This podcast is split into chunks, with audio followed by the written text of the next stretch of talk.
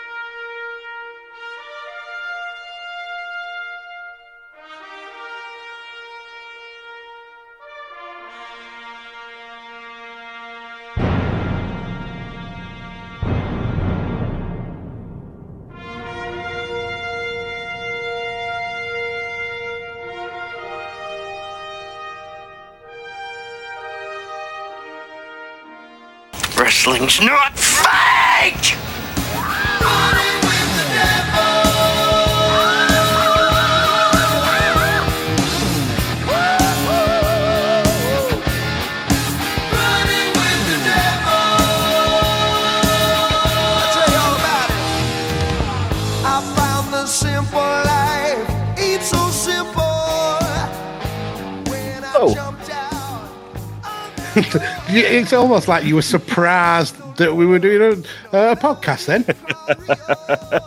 I'm still recovering from the comments that happened literally seconds before the countdown button was pressed, Maxi. oh, you mean the one where I said, This is why I don't work with idiots? Yes, exactly. Calling me the aforementioned idiot, yes. Read into it what you will. Well, it's just the usual levels of prep, wasn't it? I asked you a question about the format of the show. Uh, yeah, and to for, to give context, this isn't just me slating Sa. This is because with 39 seconds before we went live, Sa said to me, "So how are we going about re- reviewing this movie?" with 40, well, less than 40 seconds to go. In my in my defence, right? We've got I am an idiot. in my defence, I've got the rough format of the show and you know other bits and bobs, notes and that open to the side of the screen when the show first starts. So I can't actually Written see in the crayon, usually. Yeah, literally just sprawled on the screen.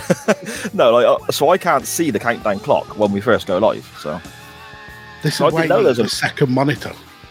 yeah, oh yeah, yeah. Me and the wife been talking about that, mate. Been talking about that. There's uh, plans afoot to move a few things Oh, around, so I Lord. so I can This get out of this why this. you've been trying to drag me back into the podcasting world. No, no, no, no, no. so I can get out of this little corner and have a little bit more room to do things.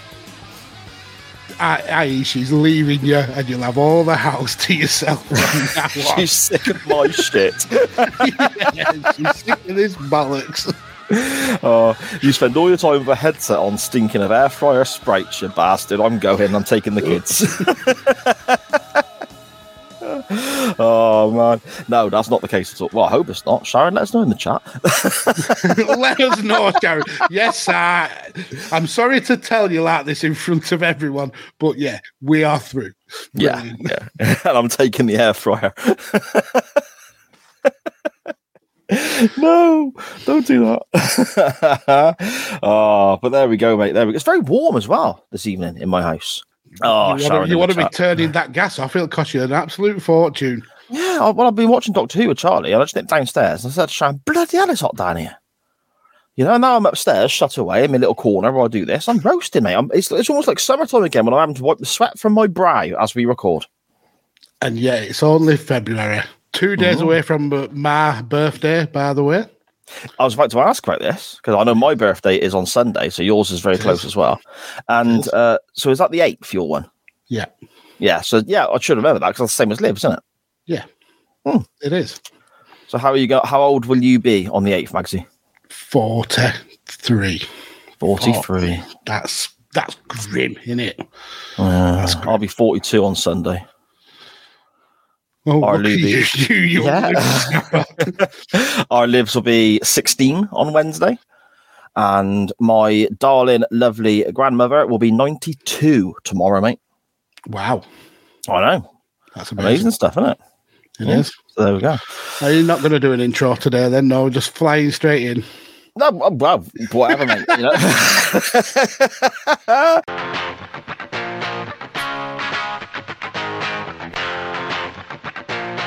high five.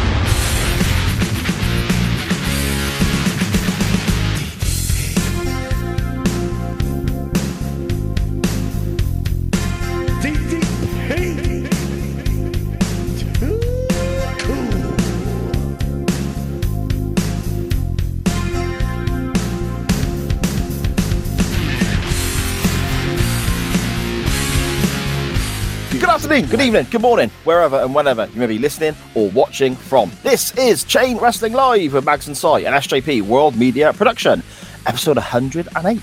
And was it 76 live now, Magsy? 76 live, yeah. That's My ridiculous. goodness, It's insane. Why have you put up with us for 76 episodes? I don't know, but I am very, very grateful.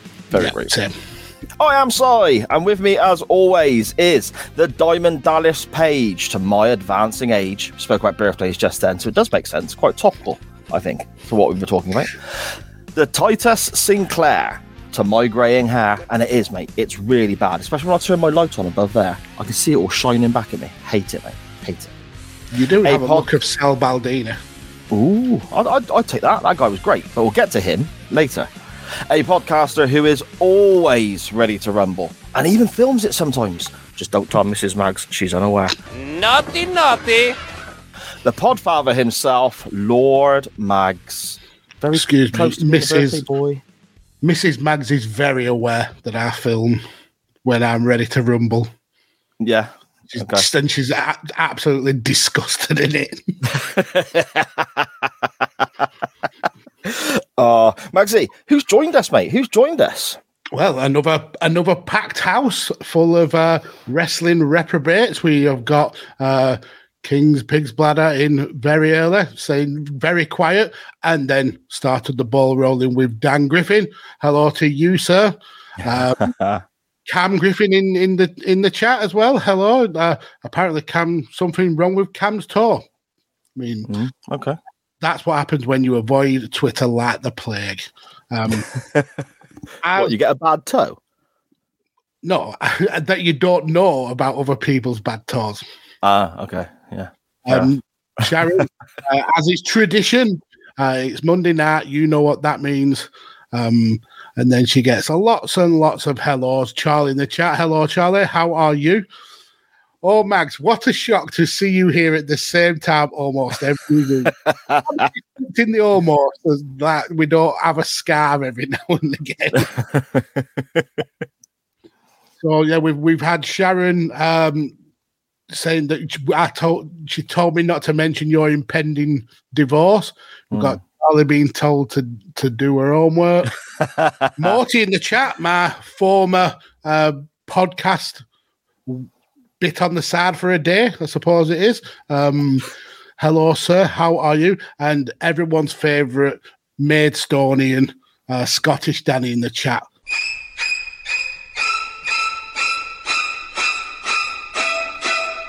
Hello, Scottish Danny. Who's ready to rumble? That's the game ra- um, way of writing ready to rumble, the boxing game. So it's not that one, Danny. So unfortunately, we have to disappoint you. It's the shitty wrestling film one. You've let everyone down there, Danny. Most importantly, I feel yourself.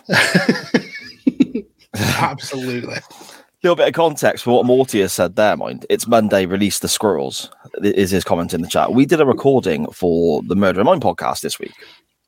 And it, you know, believe it or not, for a show that involves me, it took a little bit of a detour from the topic that we should be discussing.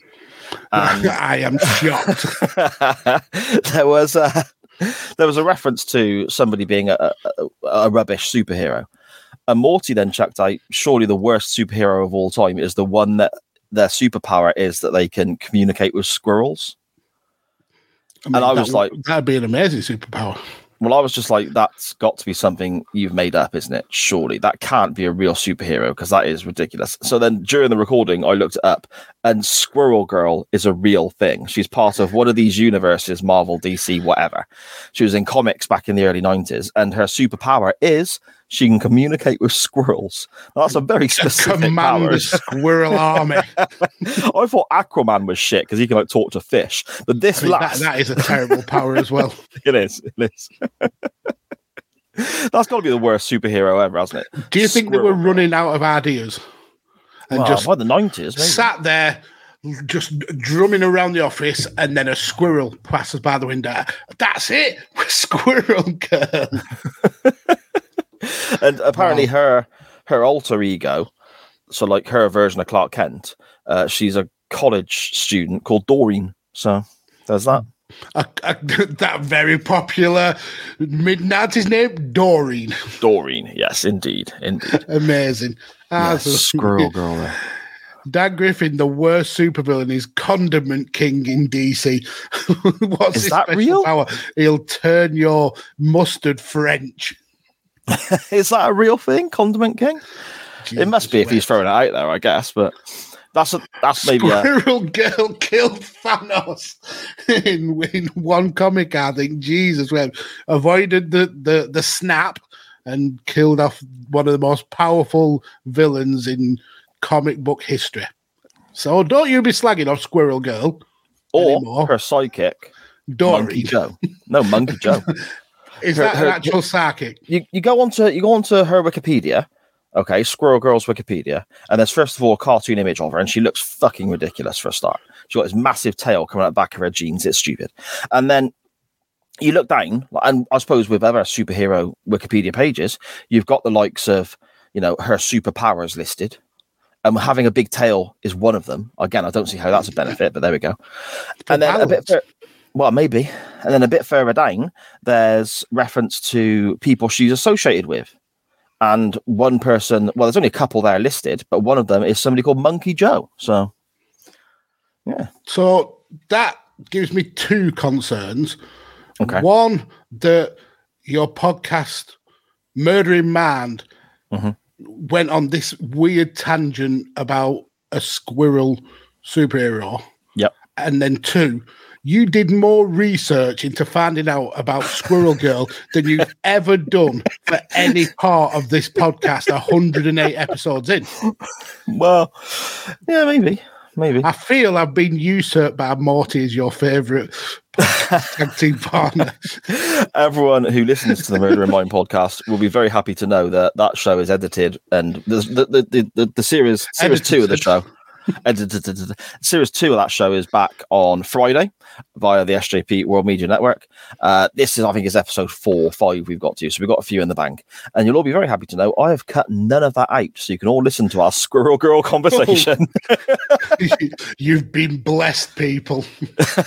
You're so so lucky, Maxie, Good week then, mate. Good week. Uh, yeah, uh, not too bad. I got a sneaky offer about maybe returning to the podcast fold, which I'm mulling over. Uh, but yeah, um, a bit of a uh, a weird weekend. UFC wasn't on till six o'clock in, in the morning on Sunday, so that threw my schedule way out of kilter. So I Six o'clock in the morning. It started. yeah, it was. So is that better weird. than No, 2 a.m. for 3 No. Because the prelim started at three a.m. So Oh, the main card started at six a.m. right, yeah. okay. So all because another uh, MMA company was having a show, so they didn't want to clash. Uh, so yeah, I spent yesterday like a zombie, but I did watch the end of Happy Valley, which was amazing. Never seen it, mate. Fuck off! I've not. I've not seen it. I haven't. It's one of the best shows there's ever been. Yeah. See, I heard this, and then uh, the, Twitter was full of it, saying, "I, I, you know, Happy Valley's amazing" and all this sort of stuff. And I was like, "Oh, perhaps we should check that out." And then I realised it was like the last episode they're The, making. the very last, they're not making anymore. Yeah, and it's been seven years since the last season as well.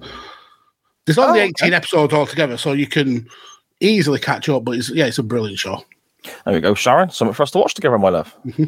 If you're interested, let us know in the chat, Sharon. You know, perhaps this will save our marriage, Max. I mean, fingers crossed.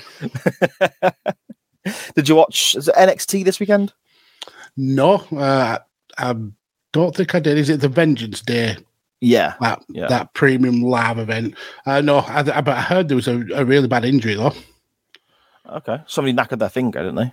Yeah, was it um, Dominic D- uh, Dijak? Uh, see, I don't know. I'm asking if you've seen it. I've not seen it. I've seen the pictures of his of his finger trying to hail a cab on its own. Brilliant. It's li- it's about forty five degrees. Uh, His finger instead of being straight, yeah, it's pretty pretty grim. Yeah. No, I've, I've not seen the. I've seen the picture of the finger. I've not seen the pay per view or anything like that. So No, I've not. So that was brilliant bringing that up. excellent. Should we look at the Hall of Lame then? Should- yes, we shall. The Hall of What you got for us, mate? Yeah, so after a week off from the Hall of Lame, I, I, I've got a bit of a doozy one, and um, I'm I'm quite proud of this one. So, anyone who knows me uh, as a wrestling fan will know that um, my favorite wrestler is is and probably always will be Chris Jericho. Um, the the amount of times that guy has been able to reinvent himself uh, and stay relevant, even now when he's got a dad bod um, and he's wrestling for AEW. He still has a way of, uh, of of changing his character and adding uh, wrinkles to to make himself relevant. Uh, and he's he's done some really historic things in wrestling as well. Uh, none more so than the time he became the first ever WWF uh, undisputed champion when uh, when he won both the belts on one night uh, in a in a tournament where he beat uh, the Rock and and Stone Cold, and that piece of history will will never be able to be taken away from him. But I think a lot of people from uh, that whole kind of uh, attitude and going into the ruthless aggression era uh, do see that that um, timeline of wrestling with rose-colored glasses because his reign as champion didn't last that long. I think it was he won the title at, at Vengeance, uh, Yeah, in December, wasn't and then lost the title at, at WrestleMania. Um, and in that time, he only actually really had one feud. Uh, because the, the pay per view after um, Vengeance, I think he wrestled The Rock, which was a continuation of the, the Vengeance, and then he wrestled Stone Cold. So that feud was still continuing. He then, uh, after that, went into the, the the the feud that led into into WrestleMania, which was against uh, the Lord and Savior of wrestling himself, Triple H. Now, um, this this match should have been so easy to book for. You had Triple H, the Royal Rumble winner, and you had Chris Jericho, um, two guys at the time on top of their game. This this would this would light up any pay per view and was well worthy of being a WrestleMania headline match. But WWF have a a, a fascination with um, adding to a storyline that um, elements that it really doesn't need. And in this one, the elements was this wasn't about Chris Jericho. This wasn't about the titles. This was about Stephanie versus Triple H. So Jericho, the world champion, the headliner of WrestleMania, was playing second fiddle to Stephanie and Triple H and their divorce. And And the to dog, wasn't it? and to put the the the final cap on this for me was Jericho. Two weeks up uh, into the run up to WrestleMania, was babysitting Triple H's dog, whilst Triple H and Stephanie were uh, were going through their divorce proceedings. Absolutely ridiculous. Um, the match at WrestleMania was an absolute banger, probably the best match on that pay per view. Uh, it's only really overshadowed because it it was essentially um, following um, The Rock and Hogan, which was the biggest match uh, at, at the time. But yeah, my uh, entry for the Hall of Lame this week is Jericho, the first ever undisputed WWF champion and the, the headliner of WrestleMania had to babysit Triple H's dog while Stephanie and Triple H discussed their divorce. It's just nonsense, wasn't it? It could have been so good. And what really, what really stings about it is they they clearly had no faith in Jericho. Uh, it was this was not about him, and it took nearly six years before he got the world title again. Just absolutely, absolutely ridiculous. Um, but like I said, great match. So definitely go back and watch it. But yeah, just not not impressed with the the the storyline for this match at all. Didn't the dog get run over? It did because Jericho tied it to a car um, and then he got run over. Yeah. And Triple H also uh, claimed that he owned Stephanie's Corvette, and when she wanted it back, he he'd give her half of it back. That's quite funny.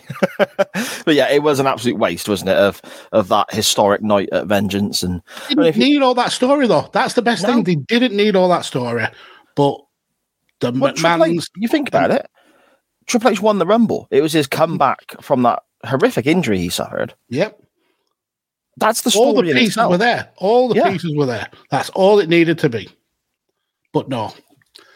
Stephanie and Triple H had to be uh, top billing with their ridiculous uh, storyline where they were getting divorced. And she even faked a pregnancy as well. Let's Oh. not let's let's throw that in there. Yeah, so much nonsense in such a short period. yeah, that's a great show, mate. That's a great show. Uh, joining it this week is, well, I, I decided I was going to do something I haven't done for a little while for the Hall of Lame segment. Research. Yeah, well, there was some research that you cheeky bastard. uh, we've had, well, you just put in title reigns. There's been feuds. There's been wrestlers themselves, and so on. We haven't had an event go in for a little while. I think the last event we put in was December to Dismember. Maybe Yes. is that the last one? Don't br- don't bring that monstrosity up on this podcast ever again. No, Yeah, that was that's that's gone not I think I've got a pay per view that's worse than December to Dismember. I mean, I can probably name a couple.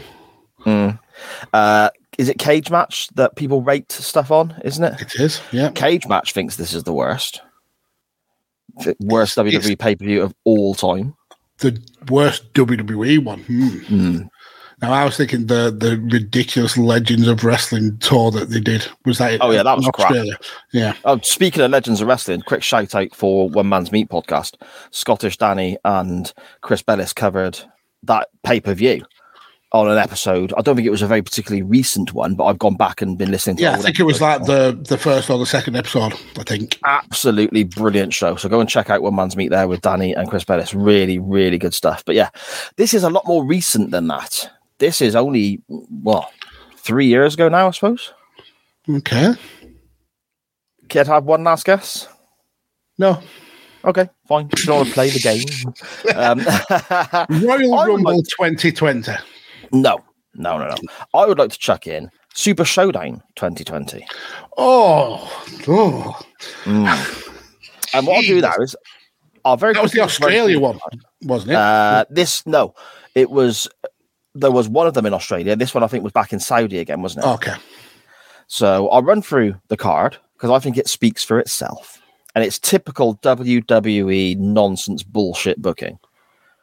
All the stuff that we hated a couple of years ago until Triple H kind of came in and fixed a few things. This show almost epitomizes everything that we as wrestling fans despised about the WWE.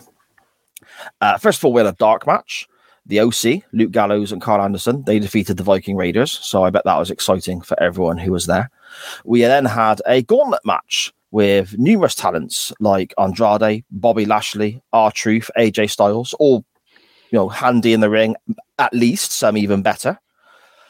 But it was won by The Undertaker, who turned up completely at random and spent four minutes in the ring, destroyed AJ Styles at the end, and you know, won that gauntlet contest for some strange Tuwaiq Mountain trophy. The yeah, Tuwaiq, I think it was. Yeah. Yeah, so highly prestigious, I imagine. Highly prestigious. Uh, we did have a tag team title match and a title change because the Miz and Morrison beat the New Day. So there was that. That went nearly quarter of an hour, potentially the highlight of the card, maybe. And then it was all downhill from there. Well, we had a singles contest. Angel Garza defeated Humberto Carrillo. Main event anywhere in the world, Mags. I'm sure you'll agree. Uh, Main event, as in the, the, the WWE show main event. Mm, yes. Um, potentially the best guy they had on their roster at this time in ring, Seth Rollins, was in a tag team contest with his mate Murphy, and they retained their championships against the Street Profits and were barely given 10 minutes. So that was a good use of talent there. Uh, Mansoor obviously had a match and won, and then was, you know, tucked away in his box again until the next time they go to Saudi Arabia. um, we then come to, I'm going to skip the title matches because I'm going to speak about those last. We had Roman Reigns. He was facing King Corbin in a steel cage match. So, yeah, there's that. Bayley defeated Naomi in a match that is quite historic because it was two ladies wrestling on a Saudi Arabia pay per view. So that is quite important, I suppose. But the real big issue I have with this this this card is we have a WWE title match and we have a Universal title match when the belts were separate, and neither match went longer than three minutes. You Brock, shot Les-. Brock Lesnar defeated Ricochet in one minute thirty seconds. Goldberg then defeated the Fiend. If you remember that fantastic booking decision they made then in two minutes fifty nine seconds. Both title matches combined went less than five minutes. Ridiculous. Now you look down that show, you know, you look down that card, you've got so much talent involved, whether it's in ring talent or character wise. I mean, Goldberg at this point, but of course he's not talented in the ring, but character wise, you can do stuff with him. Mm-hmm. You know, the Fiend is obviously at the height of his powers at this point. He is the champion, so that's quite a big deal. And then you've got in ring talent like AJ Styles, Seth Rollins, and so on. But yeah, it. I watched that pay per view. I was excited for that pay per view, and it's one of the worst things I have ever seen. And it's, I'm, I'm amazed that in 2020 I still got surprised and let down by WWE. But yes, I was a mug. I got my hopes up, and I was still let down and surprised by WWE. So going in for me this week, Magsy, is Super Showdown 2020. I mean, there's a reason why that show didn't um, did it tickle your fancy. It's because it wasn't aimed at you. It wasn't even aimed at the typical WWE audience of, of, of kids. It was all for the whims of uh, Sheikh, whatever is called, um, of, of Saudi Arabia, and for the whims of Vince McMahon. Yeah, the, those wrestling shows in Saudi are not for wrestling fans. They are for money. That is it. And it's a bloody disgrace. It is. It is. But it's the world we live in. There we go. Our entrance into this week's Hall of Lame on Chain Wrestling Live. We have Super Showdown 2020 and the Triple H Chris Jericho nonsense feud over a dog, half a car, and a divorce. Going into WrestleMania 18. Both, I think, very worthy entrance, Magsy. I I absolutely agree. Uh, With, with half of them, anyway. okay. Let's have a quick scan through the chat, my friend, shall we? Before we dive on to our non wrestling topic this week. Uh, we shall. Um, so Dan has provided more context about Condiment King. He was in the 90s animated Batman series, had ketchup and mustard guns, was intended as a piss take of the 60s Batman TV villains. That That's Okay. mean because the 60s Batman TV villains were were iconic. I mean, Mm. C- uh, is it Cesar Romero as the Joker? Brilliant character. All their Um, all their like underground layers were on the wonk though, weren't they? Everything on that show was on the wonk. they touched the wall. You could see it wobble. Yeah. Um, and um, Morty singing our once in a lifetime uh, theme tune. It's the Morty and Mac show. It's the Morty and Mac show. Um, Scott Stanley says the Morty and Mag show coming soon to SJP. Hmm, maybe, maybe, but probably not. Um, Cam saying that Dominic Dijak can now point her at corners now. It was a proper mingy break. And for him, he was just so calm when he was taking a photo of it, though. Jesus wept. Uh, Danny really appreciates our review of that pay per view. Yeah, well, we like to be topical and also Mhm. totally not uh, not in, in touch. So that's that's we fine. spoke about Vengeance, to be fair. We did. It was just Vengeance 2001. yeah, just tw- 20 odd years ago. Yeah. Uh, Mo is saying that we are nothing if not professional. And Sharon just laughing at us. um, Mo says, I know they're talking about, uh, I know they're talking about their uh, positions above the bodies, or their positions above the bodies are too distracting this week. Sai is even wearing the same color. Ah, oh, yeah. I didn't even notice that. Ah, I didn't even twig either. Right, so you're uh, sh- um, Sean Sugar Daddy Dawkins then? and you're Boggs. I'm not. I'm the law. More about that later. Si is going to put Squirrel Girl in the Hall of Fame. I mean, that he'll use that research again. I guarantee. Oh, yeah. Before the next hundred shows, we will get another research of Squirrel Girl. to be fair, we probably won't because I've not written any of that down, so there's no way I'm going to remember it. Jesus. So Dan Griffin, he's got a uh, got to shoot out. Be back in a bit. Uh, or hurry up, back Dan, because I believe he's gone for a for a shit. Um, and that's definitely a euphemism from Dan. Uh, and then King's Pigs Bladder saying "Bar Dan." So yeah, that's the chat all caught up with. Awesome stuff, mate. Awesome stuff.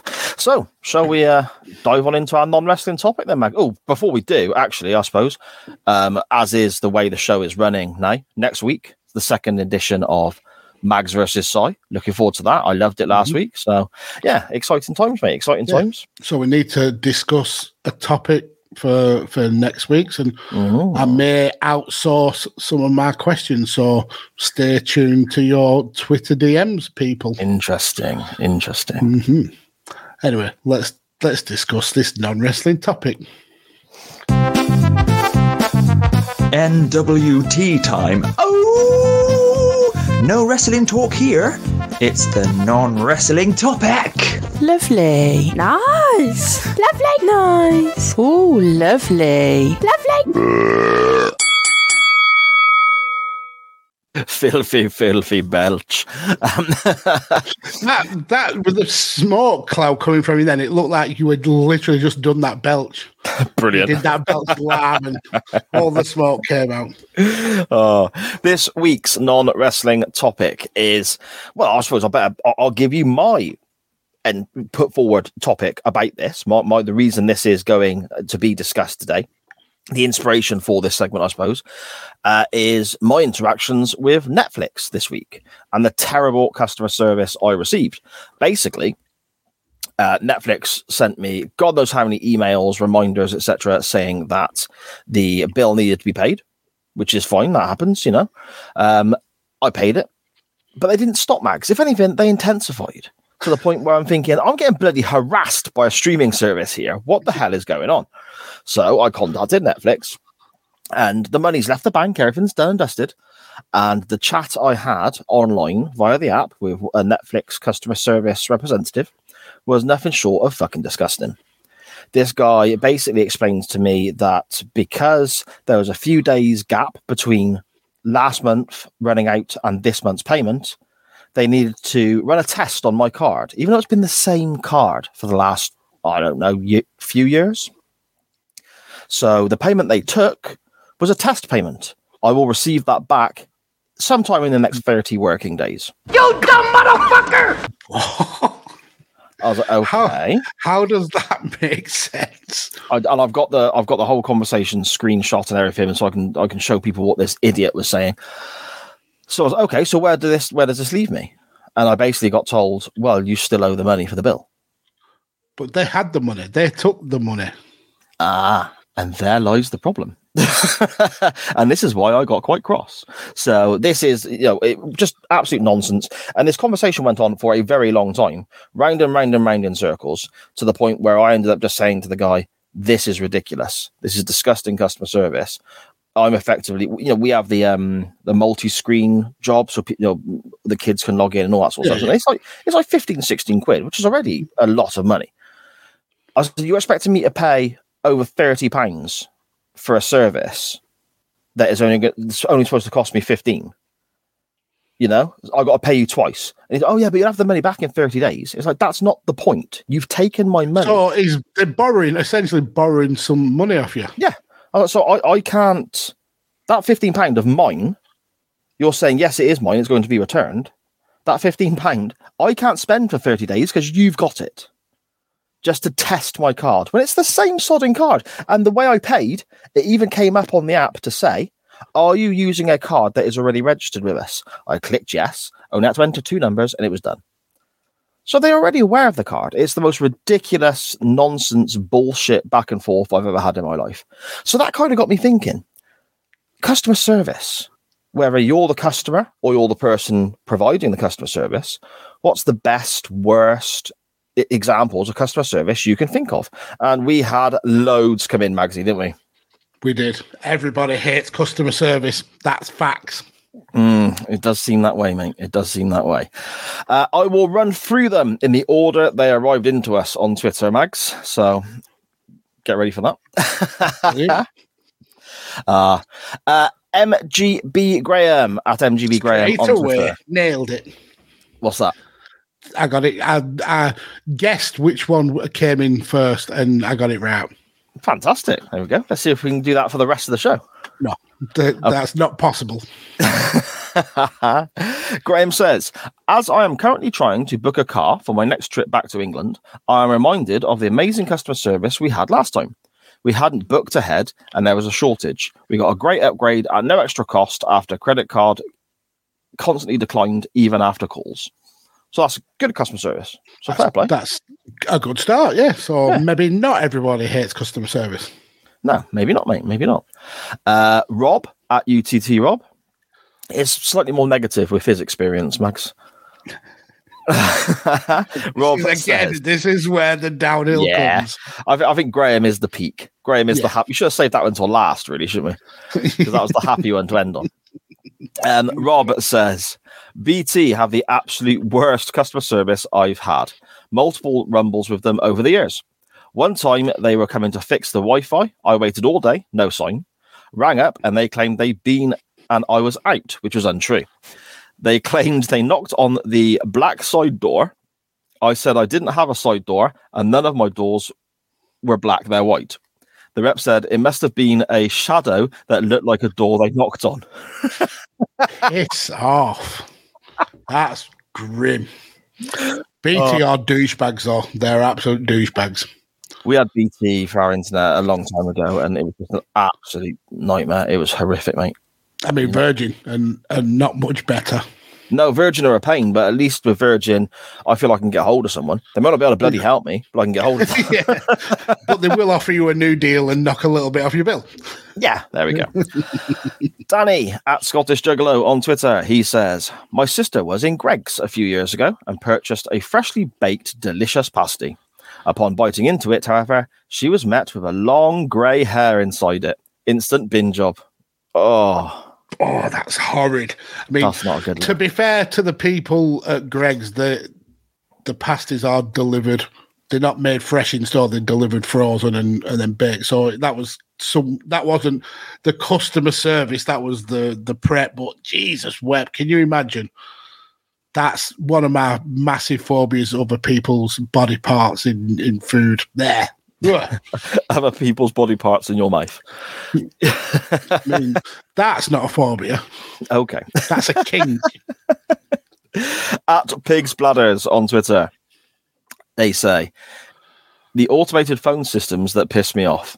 You spend oh, you spend three hours preach. What, what was that? That, that, means I, I agree with him so wholeheartedly that he's preaching to the choir. right. Okay. I, I, I knew what it meant. It just sounded really strange coming from a 43 year old man from Burnley. I'm down with the kids. Okay, if you say so. Uh, you spend you spend three hours navigating the complex options, looking for the one that you will actually that will actually take you through to a real person, only to be placed in a huge queue. And just when you think you're about to get through, the line goes dead. Oh, so many times. Whether it's the council, Virgin Media used to be horrific for that as well, didn't it? It did, and now you're getting it online with uh, the chat bots. You think you you go, uh, you're getting someone real who you're talking to, and it's just a robot, just giving like um, algorithmed answers. Yeah, it's annoying as fuck. I hate phone systems like that. And then when you get um, you get sent to uh, a call center in India as well, that's ridiculous. That annoys me. So yeah, that's a great one. Yeah. King's Pigs Bar- Ladder. Indeed, indeed. Call center. It, it's so frustrating because you just want to speak to a real person, and then the majority of the time when you get through to a real person, they're a fucking idiot and they don't help you anyway. Yeah. It- you're right. It's because there's so little actual people picking up the phones that they they put you on hold for so long. They expect you to hang up. Mm. so Yeah. they, they don't have to deal with you. It's ridiculous. Very quick to get hold of you when you've not paid your bill, though. Yeah, and charge you um, a, a practice test fee. Yeah. That's a new one on me. That's a brilliant one. Fuck you, Netflix. Um, Dan Griffin at Dan Griffin at 21 on Twitter. He says, had surprisingly bad customer service from Harris's years back. Ordered my dad a fancy port and cheese thing for Christmas. Nominated delivery for the Monday of my week off near Christmas. Didn't arrive. Two days on hold. Finally got through on Twitter on the Thursday. They promised delivery on the Friday. Didn't show up on the Friday. Afternoon on hold. Spent a whole week waiting in for this package. It got delivered in the hour I left the house on Saturday to my dad. Brilliant. uh, totally hung out to dry and wasted a week off. Just sat at home waiting for a bit of cheese, man. I know. I mean, it sounds like a heavenly job, uh, but deliveries. I mean, as bad as phone uh, automated phone calls are, delivery companies are are the are the worst. They're fucking horrible. Yeah, it's funny because we've got a few that come here, and a couple of them are signed, no problem at all. But then there's one or two. I don't, Sharon will probably say in the chat, but there's one or two that companies that deliver to us, like whether it's for Sharon's business or whatever, that have these really odd practices. So, I mean, again, I've got a picture of it that I can put up on the Twitter, to, you know, people can see it. It's it's funny now, out of context, but at the time it was incredibly frustrating. Something was being sent, some products for for Sharon's business, and we weren't in. I arrived home first. Sharon said, "There's the delivery due," and I was like, "Whereabouts? Whereabouts is it?" and so on. And they, uh, I think the message to Sharon was it was it was like by the hedge or near the hedge or now where our where our wheelie bin is, it's kind of cut into a hole in the hedge, so there's like a little bit you can tuck. I was like, oh, "Okay, fine." Yeah. Looked all around there, couldn't see it. Looked up, it was literally wedged into the top of the hedge, just sticking out of the. Where they've the thrown it over the hedge. yeah, basically. I mean, it's funny now looking back, but at the Was time, that company. Evri? Was it Hermes or I think they're now called Evri? Maybe uh, Sharon again will confirm in the uh, in So, the chat. I expect. but I um, think Hermes she's had problems with. Yeah, I recently had a, a lot of fun with uh, with Hermes. So um, Mrs. Mags, she's uh, got a new um, fad, I suppose I call it. Um, she's really getting to uh, resin art, making things with like uh, resin and glitter and, and things like that. Um, Oh, okay. so uh, I ordered her a new um, desk to work on because she didn't want to uh, get resin all over. So I just thought I'd get her a new desk, and if she uh, cheap and cheerful one, if she ruins it with resin, no harm, no foul. So we ordered one, uh, and Evri was the delivery company assigned to it, and instantly you get a shudder. So it was due to come um, on a Tuesday. Um, so we we were we were in waiting for this uh, for this delivery, and we get uh, an email saying uh, delivery has been attempted, and I'm like, no, no, it hasn't. Nobody's Mm. even knocked on the door. Never mind attempted to, to deliver, but they take photos of, of of your house to prove that they've been. But the photo that they took was taken clearly from inside a van Right. because you could see like the reflection. And right. it was also a snowy day. Um, and the only footprints going up and down the drive were our footprints. There were no um, footprints of anybody else. So I contacted uh, Evri, got the automated chatbot, um, and they said it will be attempted to be delivered the next day. Comes to the next day, and uh, we get a message saying that the the the delivery is on hold uh, because it is too big of an item. They need to get a specialist uh, delivery person to deliver it, and they would inform us when that was going to happen. Um, they never informed us of that. It never, it never happened at all. Um, we were just in this limbo of of um, not having the item we we we uh, ordered, and also not knowing when they were coming to deliver it. Um, so I cancelled the order. Um, s- told the seller, look, you you have to deal with this. It says on Evri's website, uh, if you're having problems, contact the seller, and then we'll we'll uh, we'll go with them. So I ordered a different desk. That came a couple of days later, as uh, promised, and then the the desk we'd originally ordered was delivered about two days later. Fantastic. So the missus got two new desks to resin on because Evri couldn't deliver one in the first place. Fucking absolute shambles, mate. Absolute shambles. It's Ah. ridiculous. AB, our good buddy AB at official AB underscore pos on Twitter. They say while working for a national ISP, what's an ISP? Internet service provider. Ah, okay. We had a repeat caller from a daycare. Owner thought her husband was ex KGB. Spying- Starting well. The owner thought her husband was ex KGB spying on her and would call to ask us what each box was in her basement in case of bugs. It was just the router and the phone equipment. And the account Wow. name, the the acronym acronym was actually KKK as well. Oh dear. Jesus Christ. I would have I would have cut their service Ralph. off. Ex KGB, spying on his wife, and also part of the Ku Klux Klan. Brilliant. Quite a combination there, mate. Quite a combination. That's brilliant. Uh, ja at Yamallright on Twitter. A negative for a negative was for a negative was for me was working customer service at a call center. A parent called on Christmas Eve as a delivery failed. They put their child on the phone and told me to explain why they weren't getting their Christmas present. Oh dear, dear, dear. Oh my god. I've seen um, a TikTok of a woman complaining to a, a, a company. Um, she'd left it till um, I think it was like the twenty third to put her order in for her son's Chris, Christmas present, and she was giving the the the customer service loads of grief, saying, "You're going to have to explain to my son why his present won't be there for Christmas." And the customer service was like, "You ordered it." Yesterday, there's Yeah. no way we can deliver it today. And yeah, it was just hilarious. That is terrible, isn't it? My goodness. It is. Ah, uh, they continue though. A good one was when they went to Paris last year with the missus for their 10 year wedding anniversary. Uh, got their room upgraded free of charge for basically just being polite. There was an American couple in front of us being rude and loud. Checking in, we waited patiently in line and got a fancy room. Ah, so I hope, it, I hope they swap rooms. I hope the Americans had paid for an expensive room and they got downgraded because of it.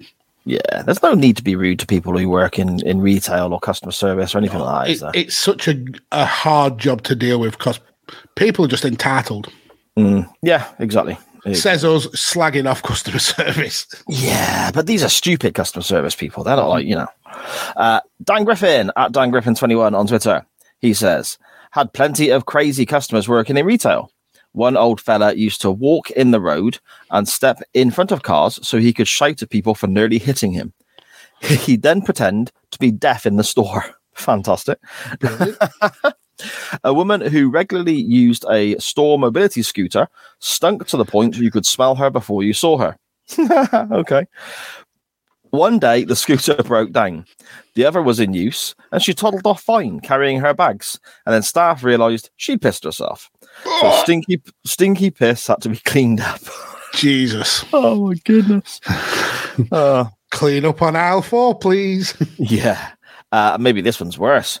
Oh, I've just seen it. Dan Oh. continues. One old fella shot himself and left a trail of turd breadcrumbs down the butcher's aisle. Had to seal off the entire fresh produce section due to fecal contamination.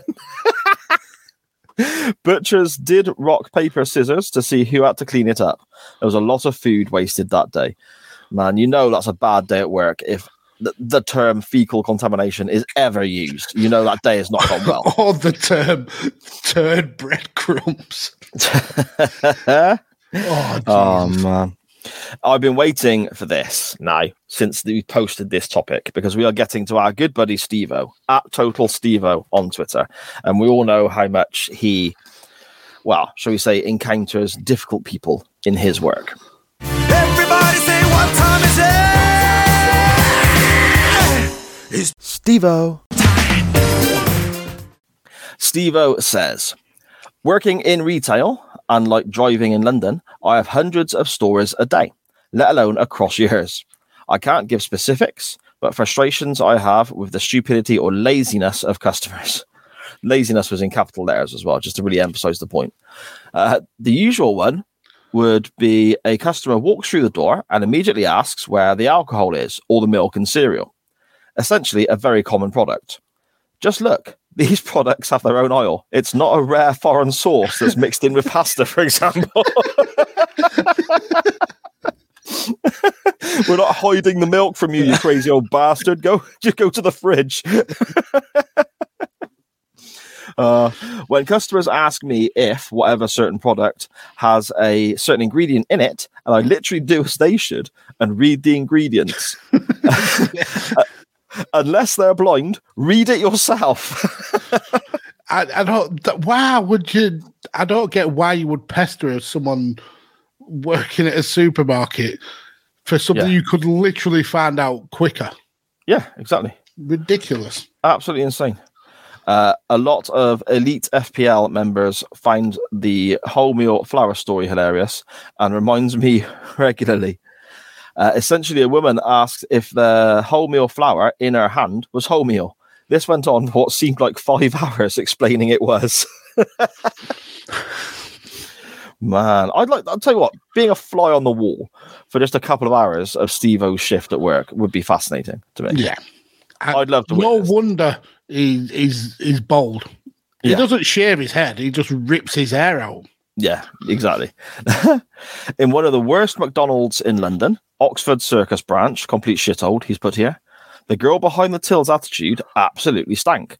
I literally had to say, Who the fuck do you think you're talking to? I'm not a fucking robot. she looked at me in horror, realizing I wasn't the typical foreign tourist they get in there. Oh my goodness. All of the above happened just yesterday. All that in just one day, a lifetime of stories, and that's just a day in the life of Steve. Best experience though, Stevo says. I used to give a Nando's in Plymouth uh, in my own many in my own time many years ago to do fantasy football research. I used to use, sorry, the Nando's. The same waiter was always there, a very sweet, polite bloke in his late forties, treated normally without patronising you, i.e., every five minutes asking how your food is or constantly asking if you want dessert. I genuinely wrote a nice comment about him on their website. Surprisingly, the sales assistants in Harrods are usually very friendly, but I haven't been for years. But they treat you, again, normally, not in a patronizing way. Yeah, and that's a big thing, isn't it, as well? You, you know, I, I suppose it's why it comes to the stereotyping. I mean, there's been places I've walked into and I look a certain way, you know, with, with the long hair and whatever. What did you say? Like, like, like homeless. homeless. Brilliant. Thank you. Uh, and they just, you know, certain customer service representatives take one look at you and just just, just don't want to talk to you. Instantly just- judged. Yeah. yeah. Yeah, exactly. So you're the pretty woman of Gloucester, aren't you? That Uh, well, you'll go into a shop and everyone will sneer at you, and then you'll you'll whip out your, your bank card, and then you'll go, "Big mistake, people. I'll take, I'll buy my clothes from somewhere else." I whip out my bank card and say, "You wait. When Netflix refunds that fifteen quid, you're going to regret this." it's, it's, I'm not going to be spending it in here. Again, fantastic Gloucester accent, Mags. um, Stevo says, I'll finish on clearly a mentally ill individual essentially screaming at me because I intimidated them, despite the fact I was helping them look for their lost keys. oh my God. Where does Stevo live? I know it's London, but my God. He must just attract the worst people ever. Uh, eventually, he left. Stevo continues, screaming his way out the shop. Oh, yeah, bloke was getting frustrated, understandably, that self service was not scanning or weighing properly. He grabbed the stuff, slammed on another self service, still didn't work, and decided to do a Booker T style kick over the top of his head that he used to do. The cola bottle ex- and the cola bottle exploded. I was on my break paying on self service next to him. I just turned to him and had to politely say, What are you doing? And then I, hold on, I thought, and decided to then say, What the fuck was that, you prat? the man proceeded to apologize. Again, all this happened yesterday, Steve. says. Oh, and as ever, you wonder why I'm now actively looking to leave my job. I fucking hate it, he says here. That was that was all yesterday. What a Oh, what a grim day it is working retail. yeah, man. Those self scan things, um, they, they piss me right. Sharon will say in the chat as well, no doubt. If I ever do go shopping with her or we both go to a shop at the same time, apparently it's really like difficult being with me because Hmm. I get that, but I, I understand where she's coming from. Uh, the self-service stuff, for example, I get quite annoyed with. and I mean, first of all, I like to go to a till because I like I like the people. You know, they're they're doing their job and and so on. You don't want the robots taking everyone's jobs, do you? This isn't fucking Terminator, you know. So, but at the same time, when you go to these self-service things, and it says, you know, you you, you put the basket down here. But then it doesn't register the baskets there. So you scan your first item and then it starts saying put it in the bagging area. And Yeah. before you know it, Unexpected item in the bagging oh. area. Before you know it, I've really lost my rag, and it's just so so. It's frustrating for me, so I can't imagine what it must be like for Sharon watching. To be fair, What's what's worse for us? Uh, I don't know if you have this down in in deep dark Gloucester, but our local supermarkets now have not only a self scanning area, but they also have where you get the the the, the guns where you scan as you go. Mhm. Oh my god! No, see, they're not too bad. No, but every th- that's fine. You can go on. You can you can beep beep at your heart's content. But then when you get to pay, Yes, and this and this uh, we we don't believe that you've got these items. A member of staff is coming to check, and it's, it's it's every single time. So why not just have that member of staff on a till to just mm. scan things so they know what's happening? Instead, every time we have to have a member of staff rummaging through our shopping for particular items that the machine is telling them to scan in case we've stolen something. Uh, see again that that is another of those scenarios where if Shah's on her own, or if I'm just walking alongside her, it's it's fine. If I'm trying to help, or if I'm having any part of this process, trying to help. it kind of goes wrong. The last time Sharon and I were in a supermarket, and I mean, I'm, I'm picking stuff up and putting it in the basket or putting it in the trolley. And Sharon must have said 20 times, I need to scan it. But for some reason, that little tiny bit of information just wouldn't go in my head. So, so I just kept putting stuff in, right? You know, you know or uh, if Sharon's on her Todd, or if I just stay out of the way, no problem at all. She's beep, beep, beep, got it all done, pays for it, out we go. You know, but It's just when you're on the rub. yeah, basically, basically, we have one more from Twitter, uh, from Cam at Cam Griff ninety two. Oh, yeah, I saw it as well. I apologies, Cam. The gun a bit. He says he was at a restaurant called Wild Jack's in Florida eons ago on a family holiday. Partway through the meal, at Dan Griffin 21 lost a tooth. My old man called the waiter over and exclaimed we had, that we had found said tooth in his meal. Oh my God. The waiter turned white and started to get a bit flustered. Safe to say we fessed up after a while, but the waiter took the joke excellently and didn't hold any grudges. We hope. Yeah, your food got spat in, dude. Yeah. I hope you didn't order like a, a dessert after that because that dessert got some got some phlegm in it. Mm, yeah, not a good look at all. The custard was extra lumpy that day. I lost a filling when I was at work, going back years, right? And it was quite a substantial filling, but I didn't twig that it had come out until halfway through my pot noodle that I was eating on my break. So I put, I I was eating, I went, oh God, what's that? And to me, it was just a big chunk of metal. And I just assumed it was out of my pot noodle because I didn't twig it was my filling. So I took a picture of it, jumped on the old Twitter machines, tweeted Golden Wonder. made- Bollock Golden Wonder. yeah. Yeah, and they were bloody brilliant, mate. they were really Yeah. apologetic. Here's and- 24 pot noodles. Just yeah, they don't were say a word. absolutely, they were absolutely sound. And I reckon about half an hour later, I went, Oh, okay. Mm, oh, that makes a lot more sense now. And Twig, there was actually Did, something did that you already. do? Did you do the honourable thing like Cam and Dan did? Did you fess up? Yes, You didn't fess up. You I liar. didn't. I didn't say a You damn word. You took the you grubby grubby individual. You took the Well, the, way I looked customer at it, service and, and just rinsed them. the way I looked at it was enough times passed. I don't actually know this person, so you know, is what it is, isn't it? Ridiculous. Well, you know, Bombay Bad Boy's Bombay Bad Boy, mate.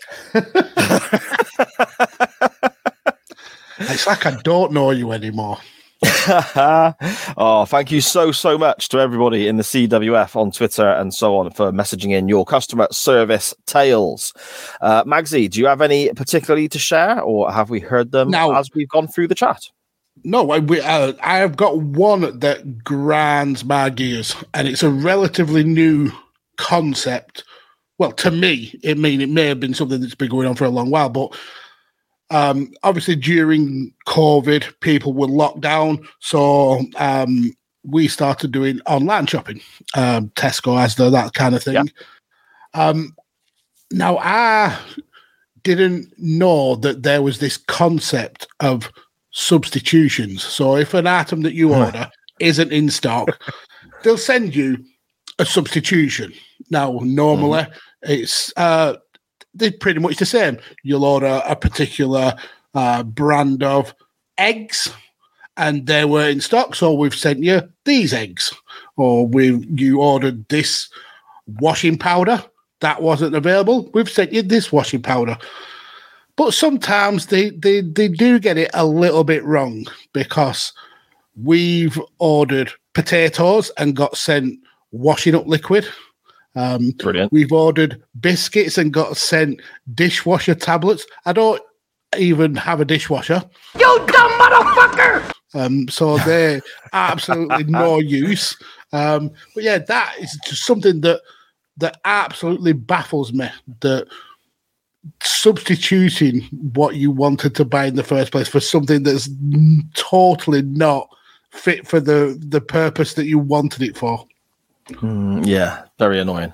We've been quite fortunate, really, and we do our online shop, and most of the time they've got in what we want.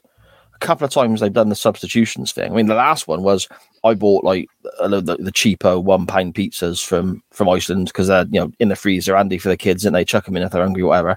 They didn't have any, so they upgraded us to the posh pizzas. Didn't have to Oh pay yeah, I mean that, that's a great Hang thing. mate. That's great. and you don't get charged anymore No, lovely stuff. it's it's a it's a their problem. yeah, But it's just when you get something that you didn't want, didn't need, and is not even remotely a substitute for the thing that you you weren't able to have. It's ridiculous. Exactly, bud. Exactly. Uh, should we scan through the chat, mate? Should we scan through the chat before we talk a little? Well, I was going to say talk a little bit of wrestling, but it's more a movie. Well, there is a there is a little bit of wrestling in there. Um, so let's get back to where we were. Um, this one. So Cam says, "Sir, loan shark to the major corporations. I wouldn't want to be on the wrong side of the cheese roller. Amazing." Gee, And then you started sharing off, um, saying that UPS has lost her corsets. Mhm. Um, the less uh, said about that, the better. We don't need any context there whatsoever. But she actually comes to the defense of Evri, saying there Evri driver is is excellent, even though she spelt it wrong twice and got it right third, third time lucky. Um, and she agrees that there's absolutely no need to, to be rude at all. The please and thank you cost you absolutely nothing. Yep, that's that's right. I don't get this generation of of people just No. being rude for the sake of it. Sharon loves a, a scanner you shop. Yeah, I like holding the gun. I love being the beep beep person, but it's when you get to the checkout and Sharon then chucks in an insult. It must be your face. I don't have that problem. I look like I'm going to burgle like beans from Yeah. Tesco or You're bread. yeah, you're you're you're swiping like you know a frozen pizza and some fish fingers. Yeah, exactly, exactly. And then finally. I, uh, well, I, I may be, The, the amount of times I've stolen cheese from from Tesco is unreal. I, Really? by the way, I've never stolen cheese from Tesco. Ah, okay. My dad used to take um, magazines all the time. He used to, I think What, from he- Tesco. from Asda, yeah, from, well, it's from Asda they used to go to. This is when I was a kid, and I think he used to get a bit of a kick out of it because you know, like the child seats in the trolleys, they sort of fold back and forward, don't they? Yeah. Yeah, so you used to he did just like slide them, slide them Well, in the he gap. used to put he used to put his car magazines and whatnot in car the, magazines, sure. They're Yeah, no, the it- mucky it top shelfers. he used to put it in a the bit in so razzle it didn't get um creased or wrecked or anything like that in with the shopping. and just I- never buy him. And a couple of times he forgot to pay for him. So I think this caused a light bulb to go off in my dad's head. And then Free magazine. I think he just kept doing it. so stealing a magazine, he got the thrill of not paying the two quid or whatever Mhm. the magazine were, and it made him a kleptomaniac. yeah, pretty much. Yeah, I'm. I'm. I hope Gloucester police are listening along to this. Go and arrest Sar's dad for the multiple there's- Reader's Wise magazines he's got. There's got to be a, you know, jurisdiction like the time limit. I think statute limitations on magazine theft. Yeah, On- it was in the eighties. wag mag theft. It, it was the eighties. It was a long time ago. Look at this cam. I once got a cooker hood from B&Q because they forgot to scan it, and I wasn't going to say anything. You, I do- when it comes to things like that, I get a guilt feeling, and I, I, I it overwhelms me. No, when, I get- like, a, a guilt feeling is that no, guilt guilt, a guilty feeling. Guilt. Uh, yeah, guilt. But, but you know when you've not done anything wrong, like when when you you see you see or you hear about someone else doing something, and you get like that guilt for them. Even though you've known you've not done it, I know you clearly don't. You I don't, don't. feel guilty for the things you've done, never mind the things you haven't done. But that normal people will get a feeling of like like secondhand guilt almost. Yeah, I get that all the time. I'm the kind of person who, if something doesn't get scanned, I'll say, "Oh, you haven't scanned this," or uh, "Is that price right? You need to check it." I, I might be a, a a fucking idiot for doing it, but I just can't. Like, I can't do that. It's just not in my nature, I suppose. So you say about secondhand guilt. Are you now feeling guilty because Cam stole a cooker? I am. I'm actually feeling guilty for. I'm gonna. I'm gonna get on the B and Q website and send him Oh. an email and pay for that for that cooker hood. Bloody I, it, and he's give context anyway. I paid for the other items, but they made me carry it to the trade counter and didn't scan it. just, just theft, absolute theft. No, fair enough. King's Pigs Manor once bought a shed. It arrived. So a few days later, the payment arrived in the bank. Amazing. That's that. That's that would annoy me. Like when we bought stuff on on eBay, uh, and um, the item hasn't come, and then you contact the seller and you get the money back, and then the item turns up. I'll always pay. I'll always contact that seller and say the item's turned up. Here's here's the money. I can't be the person who goes, "Oh, a free item! I've got my money back." No, it just it's just something inside me that just won't allow that. It's because you're a good person, Maxie. Well, not everybody says so, but there's them's the breaks. Me, on the other hand, I got plenty of shit to my own people. But there we go. You go on it eh, specifically. You hide from the delivery person, so you don't have to pay for it. Pretty much. uh, again, thank you to everyone in the chat for, well, I suppose, letting us behind the curtain in these. Uh... Did you forget your mute button there, pal? Uh, did I not mute? I did. No. That was brilliant. I, I can literally click the mute button, but never mind. Uh, yeah, thank you for Edit everyone out. for uh, letting us know your customer service situations and I suppose a little look into the CWF criminal underworld. Like, yeah, just the people who uh, who I associate with, I'm fairly disgusted. Uh, King's Pigs Bladder trying to trying to uh, give some justification. Says it was from Tesco Direct. They won't miss it. Theft is theft, sir. Theft is theft. just It's Ah, cookers, not a victimless crime. cookers, sheds, and magazines everywhere, mate. Shall we talk then about what won this week's poll, Maxie? Uh, we can. I mean, should I click the the certain button? Yes. Let's get ready to rumble!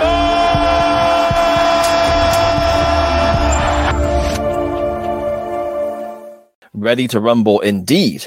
Indeed. I mean, that guy was in the film. He was, wasn't he? He You know, Now, the winner of this week's poll was me for the first time in what seems like half my life. Uh, but it wasn't a strict wrestling match that won it.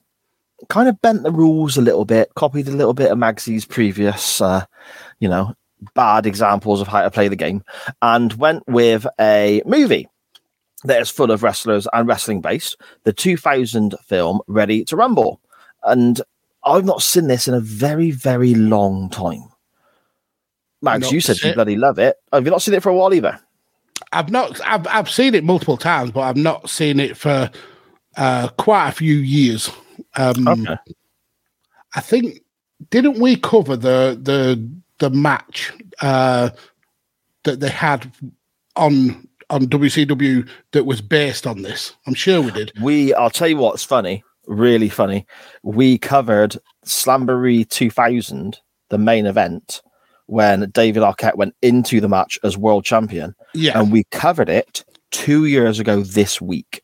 Wow. Well, I think that may be around the time that I rewatched this film last. Okay. Ah, fair enough.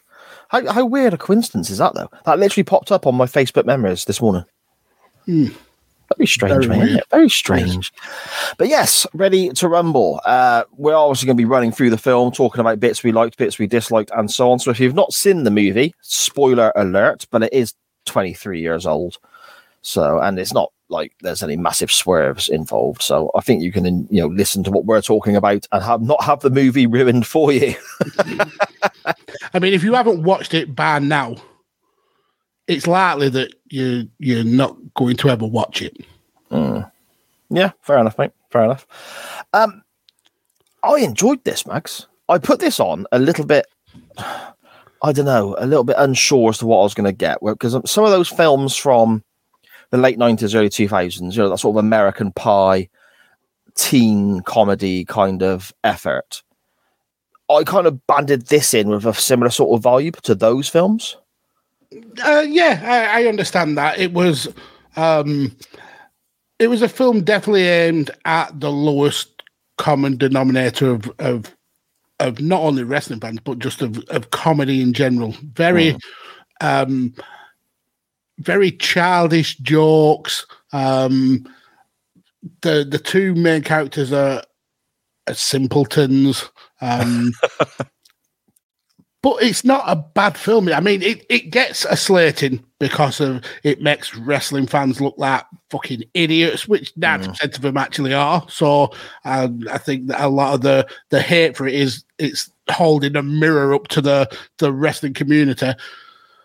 And and it, it's of a ridiculous time. The the the two thousands were um, a weird time for for for comedy, um, but it's not it's not that bad of a film. It was No, quite no. funny in parts. It's good to see um, the the the wrestlers that we know from our heyday of, of wrestling fans. Yeah, I I've got to say I I enjoyed watching it back. Yeah, I, I did. I, like I said, I, going in, I wasn't too sure what I was going to get, but I ended up really, really enjoying watching it back. I thought it was really funny in places. Um, the whole, like you said, holding a mirror up to wrestling fans, and the two main characters are wrestling fans that are simpletons, as, as you say, and and they don't come off good in this at all. The wrestling fans, do they? No. I can understand why people who are wrestling fans dislike that aspect completely because it is quite insulting, I guess, if that's the stereotype that they're they're putting forward. However, if you can kind of get your head around that and you're okay with just an hour and a half of just silly nonsense and you're in the right frame of mind, I think this I think you can really enjoy this. Yeah, absolutely. I mean, the if you um can kind of like take the the two main characters, uh take away the fact that they're adults and and put them in the same mindset that uh you as a wrestling fan uh, had when you were a child before you knew it was all scripted. Because I think there's a line in the film where the, uh, there's a, a, a bit of an argument about wrestling being fake. Gordy, wrestling's fake. Wrestling's not fake!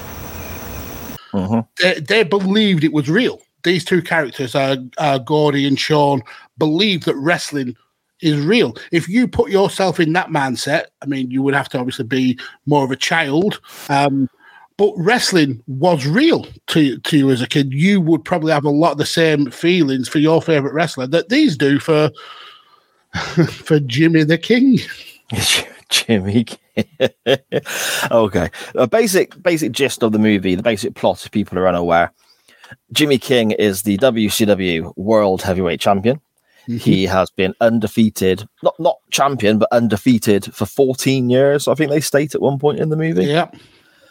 But he's a bit of a liability. He likes a beer. He's late for the shows, and so on. We He also belie- have he's a wrestler that believes his own bullshit. They Yes. they try to paint him as the the fan favorite, but really he's a he's a bit of an arsehole. He thinks Hmm. he's bigger than the wrestling world.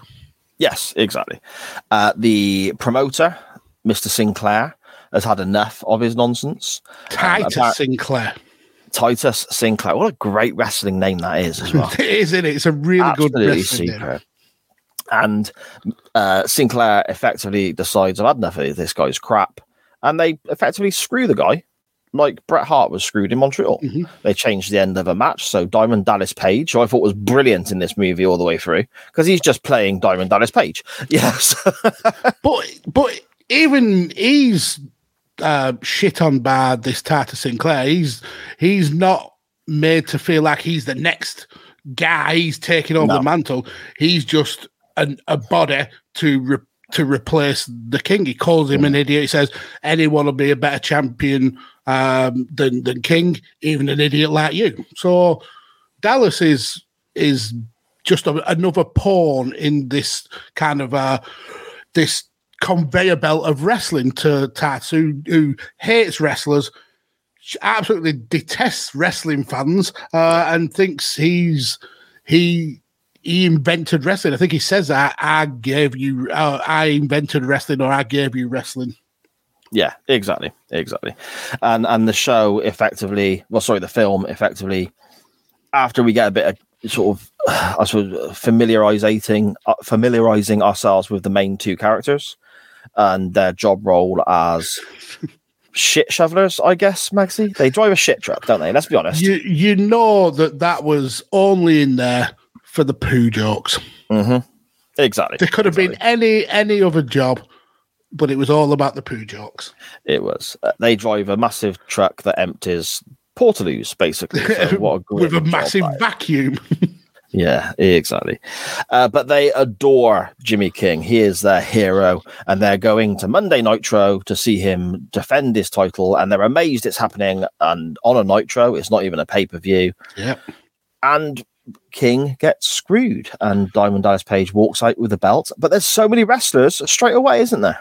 Yeah, but before we even get to that, um, they feel that they've jinxed. The reason why they go on Oh, this, yes. um, Yes. this mission to help Jimmy is because they feel that they've jinxed um, Jimmy uh, because um, at- in their role as shit shovelers, um, Sean, one of the uh, the characters, needs to use the port- portaloo, but he also knows what's going to happen when he uses that portaloo. That his uh, his his friend Gordy is to start sucking the shit out of the portaloo and essentially suck the shit clean out of Sean's ass.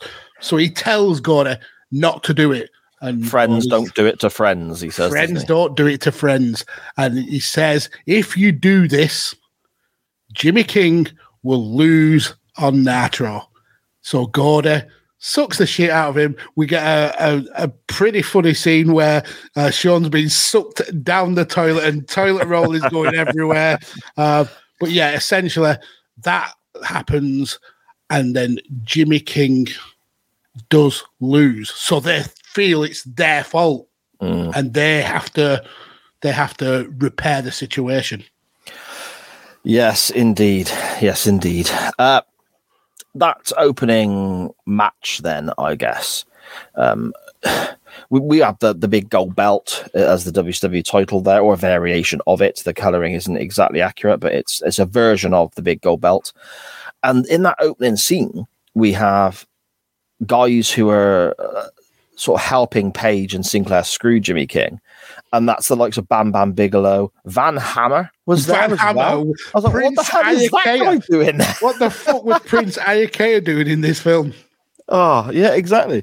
But then we have, is it the King's Court? They call his little stable Yeah. of wrestlers. Uh, it looks like they're coming out to help as well. And Mr. Perfect was one of those. And, Rey Mysterio was one. yeah. and they kicked the shit out of him as well. Yeah, everyone turns on the king. Uh, and he effectively then just disappears. He's told by Sinclair that he's never going to get a rematch. His career is over. That's it, done and dusted. And and that's kind of, in theory, the end of this guy's career, Maxie, isn't it? It is. And he goes off the radar. Mm. Yes. And our two heroes try and track him down. Now, this I enjoyed because it really did age the movie as well. And again, I come back to those, those sort of movies that were around this sort of time. You literally get a character from American Pie in it, or an actor from American Sherman, the Shermanator, the Shermanator. and he is using a very early version of the internet to try and help our two heroes track down where Jimmy King lives. Wi- And- and within seconds, Yeah. uh, they're able to find not only where he where he lives, but his wife, their son, and the fact he's got a uh, an RV and the exact place where he's parked that RV. It's just MacGuffin after MacGuffin after MacGuffin in this film, just to just to move the plot along. the bit that really got me was when the he goes to uh, the the Sherman character gives them the address for Jimmy King's parents' house, and they go to and the, the mum and dad answer the door, and there's something is said, and, and the one the one character goes. Brilliant. The one character turns around to his parent. His parents say something. I can't remember exactly what it is, but he disagrees. Is it Sean? I think it is. Is it? Yeah, it's Sean. Yeah. Yeah, Sean disagrees. No, 'cause- because you died and he had to get a second job to pay your oh. bills. and He- he- the, he the said dad that. just goes, I should kick your ass, you little freak. Goes, I've read the official Jimmy King autobiography, and in that it says, You're dead. I think this, he had the same ghostwriter as Hulk Hogan. oh, yeah. Uh, eventually, they catch up with Jimmy King, who is wearing a dress in a motorhome, And surrounded by empty bottles and a wig. Yes, because he's got various people after him. So he's disguising himself as a woman in this motorhome and is basically having a little pity party for one, I guess, Magsy. He is, yeah, very drunk, um, doing this, uh, something illegal with medication um because he confuses the two characters for, for delivering his, his meds. Yes. And then he stiffs them for $30 for a five minute meeting.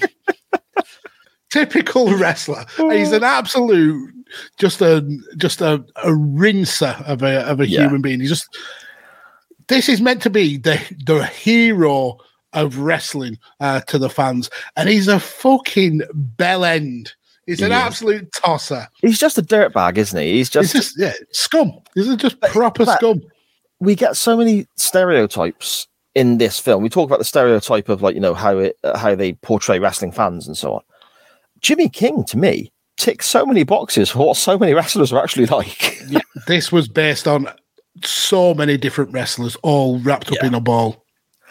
yeah, it, it, it- the way he talks as well, Jimmy King. He the longer the movie goes, the more he slips into what comes across like a really shit Dusty Rhodes impression.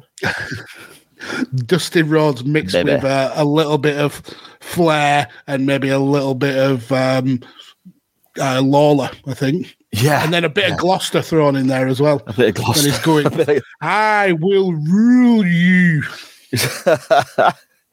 oh man they basically take jimmy king when he decides that he's going to take them up on their offer of getting a, a punch or one swing in on Sinclair. He's not interested in going back and winning the championship or anything like that because he's saying wrestling is predetermined, it's fate, you kids are idiots, and all this sort of shit. But if you can get me in a position where I get to punch Sinclair in the face for what he's done, I'm on board. So they sneak him into Nitro, Magsy, don't they? and how do they sneak him in? With a Portakabin, a porter Very toilet. clever, mate. Very clever because it's using it's using what they got access to. Yeah, and it also gives Jimmy King a, a viable weapon to uh, to attack DDP because he uses the toilet seat Yes, he when does. he's called a humpback whale. Ah, yes. DDP is cutting a promo backstage with Sinclair, and the, listen to me talking about this like it's a real fucking thing. It's yeah. Uh, Sin- uh, Wrestling's not fake. oh man, that's amazing. When David Arquette's character starts screaming that. Wrestling's not fake! Yes, they sneak him in. DDP is cutting a promo with his newly won world title. Eventually, King attacks him. It ends up in a brawl. Lots of people getting thrown about. But Jimmy King pins Diamond Dallas Page backstage Yep. and is declared the new world champion before Titus Sinclair says, No, that match was unsanctioned. It's like, well, of course it fucking was. but they do manage to get the the rematch um, Hmm. out of uh, Titus, uh, and it's four weeks from now on pay per view. Um, you don't even have to win the match; you just have to survive. yes. But technically, that's bullshit because he did have to win. There was specific parameters for winning the match that he had to achieve. So surviving would have not been enough. He had to win the fucking match. So that was a fucking lie. Straight that there, was a load of typical nonsense. Uh, now, one of my favorite characters in this film is Sal Bandini because King's a drunken mess. He's he's a he's a fat waster, and he's never been in a real fight in his life by the looks of it. So he has to train. So they find him a trainer, Sal Bandini, and apparently this guy was written and based upon a combination of Lou Thesz and Stu Hart, with the way Oh, he was it- training people. Yeah, Stu Hart, I definitely get. Um, I don't know a lot about Lou Thesz, although I do know he's uh, he was he trained and was an influence on a lot of wrestlers. But he so reminded me of Bob Backlund. It's unreal. That very old school kind of like catchers catch can wrestling, but also as as as loopy as a fruit bat, just properly properly crazy.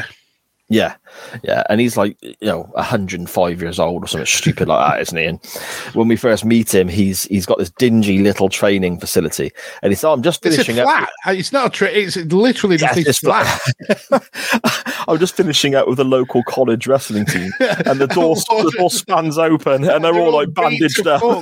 ass packs on, on their head, and and then when they're coming out, he's, he's telling them you need to to stretch more and and you need to attack people's strengths because a- attacking the weaknesses is they're expecting that you should go right down the middle, attack the strengths, which is bad advice, really. Yeah, totally, totally.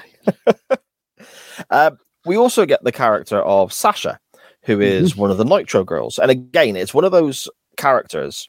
Oh, we, I suppose same as Jimmy King's wife, who they they encounter earlier on, uh, played by someone who really ages the date of this film, really sort of time. Jimmy, I think movie. Jimmy's wife was. Was it one of the aunties out of Sabrina the Teenage That's- Witch? yeah, spot on. It's one of the aunties out of Sabrina. And I know, I know Sasha was Rose McGowan. The, Yes, the- from Charmed. yeah, and and she's the woman who started the the whole uh, Me Too uh, hashtag uh, with uh, Harvey Weinstein and stuff like that. Oh, okay, I didn't know that. I just thought she was from Charmed.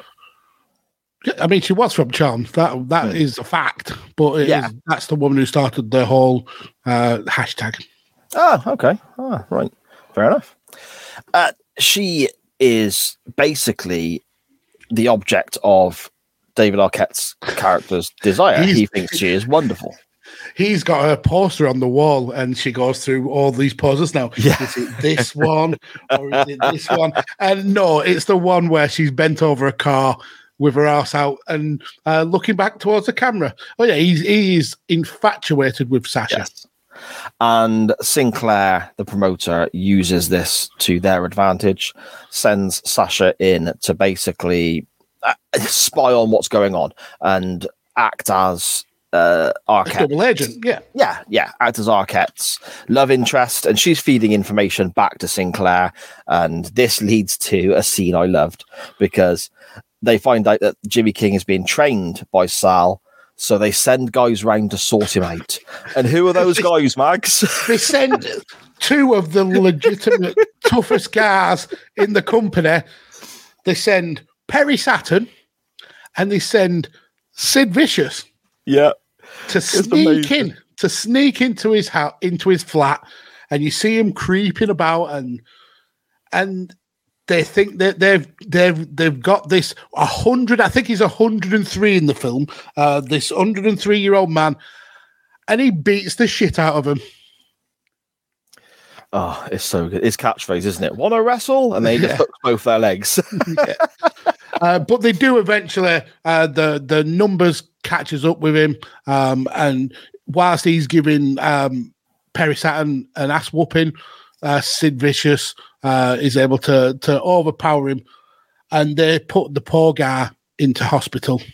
Um, and then we get a scene where um, Sid and uh, and Perry are in uh, Sinclair's office, and Perry is absolutely beat to living smithereens, and Sid Vicious is holding a towel to his face, crying.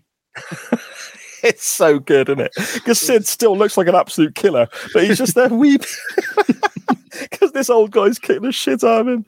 Oh, it's fantastic.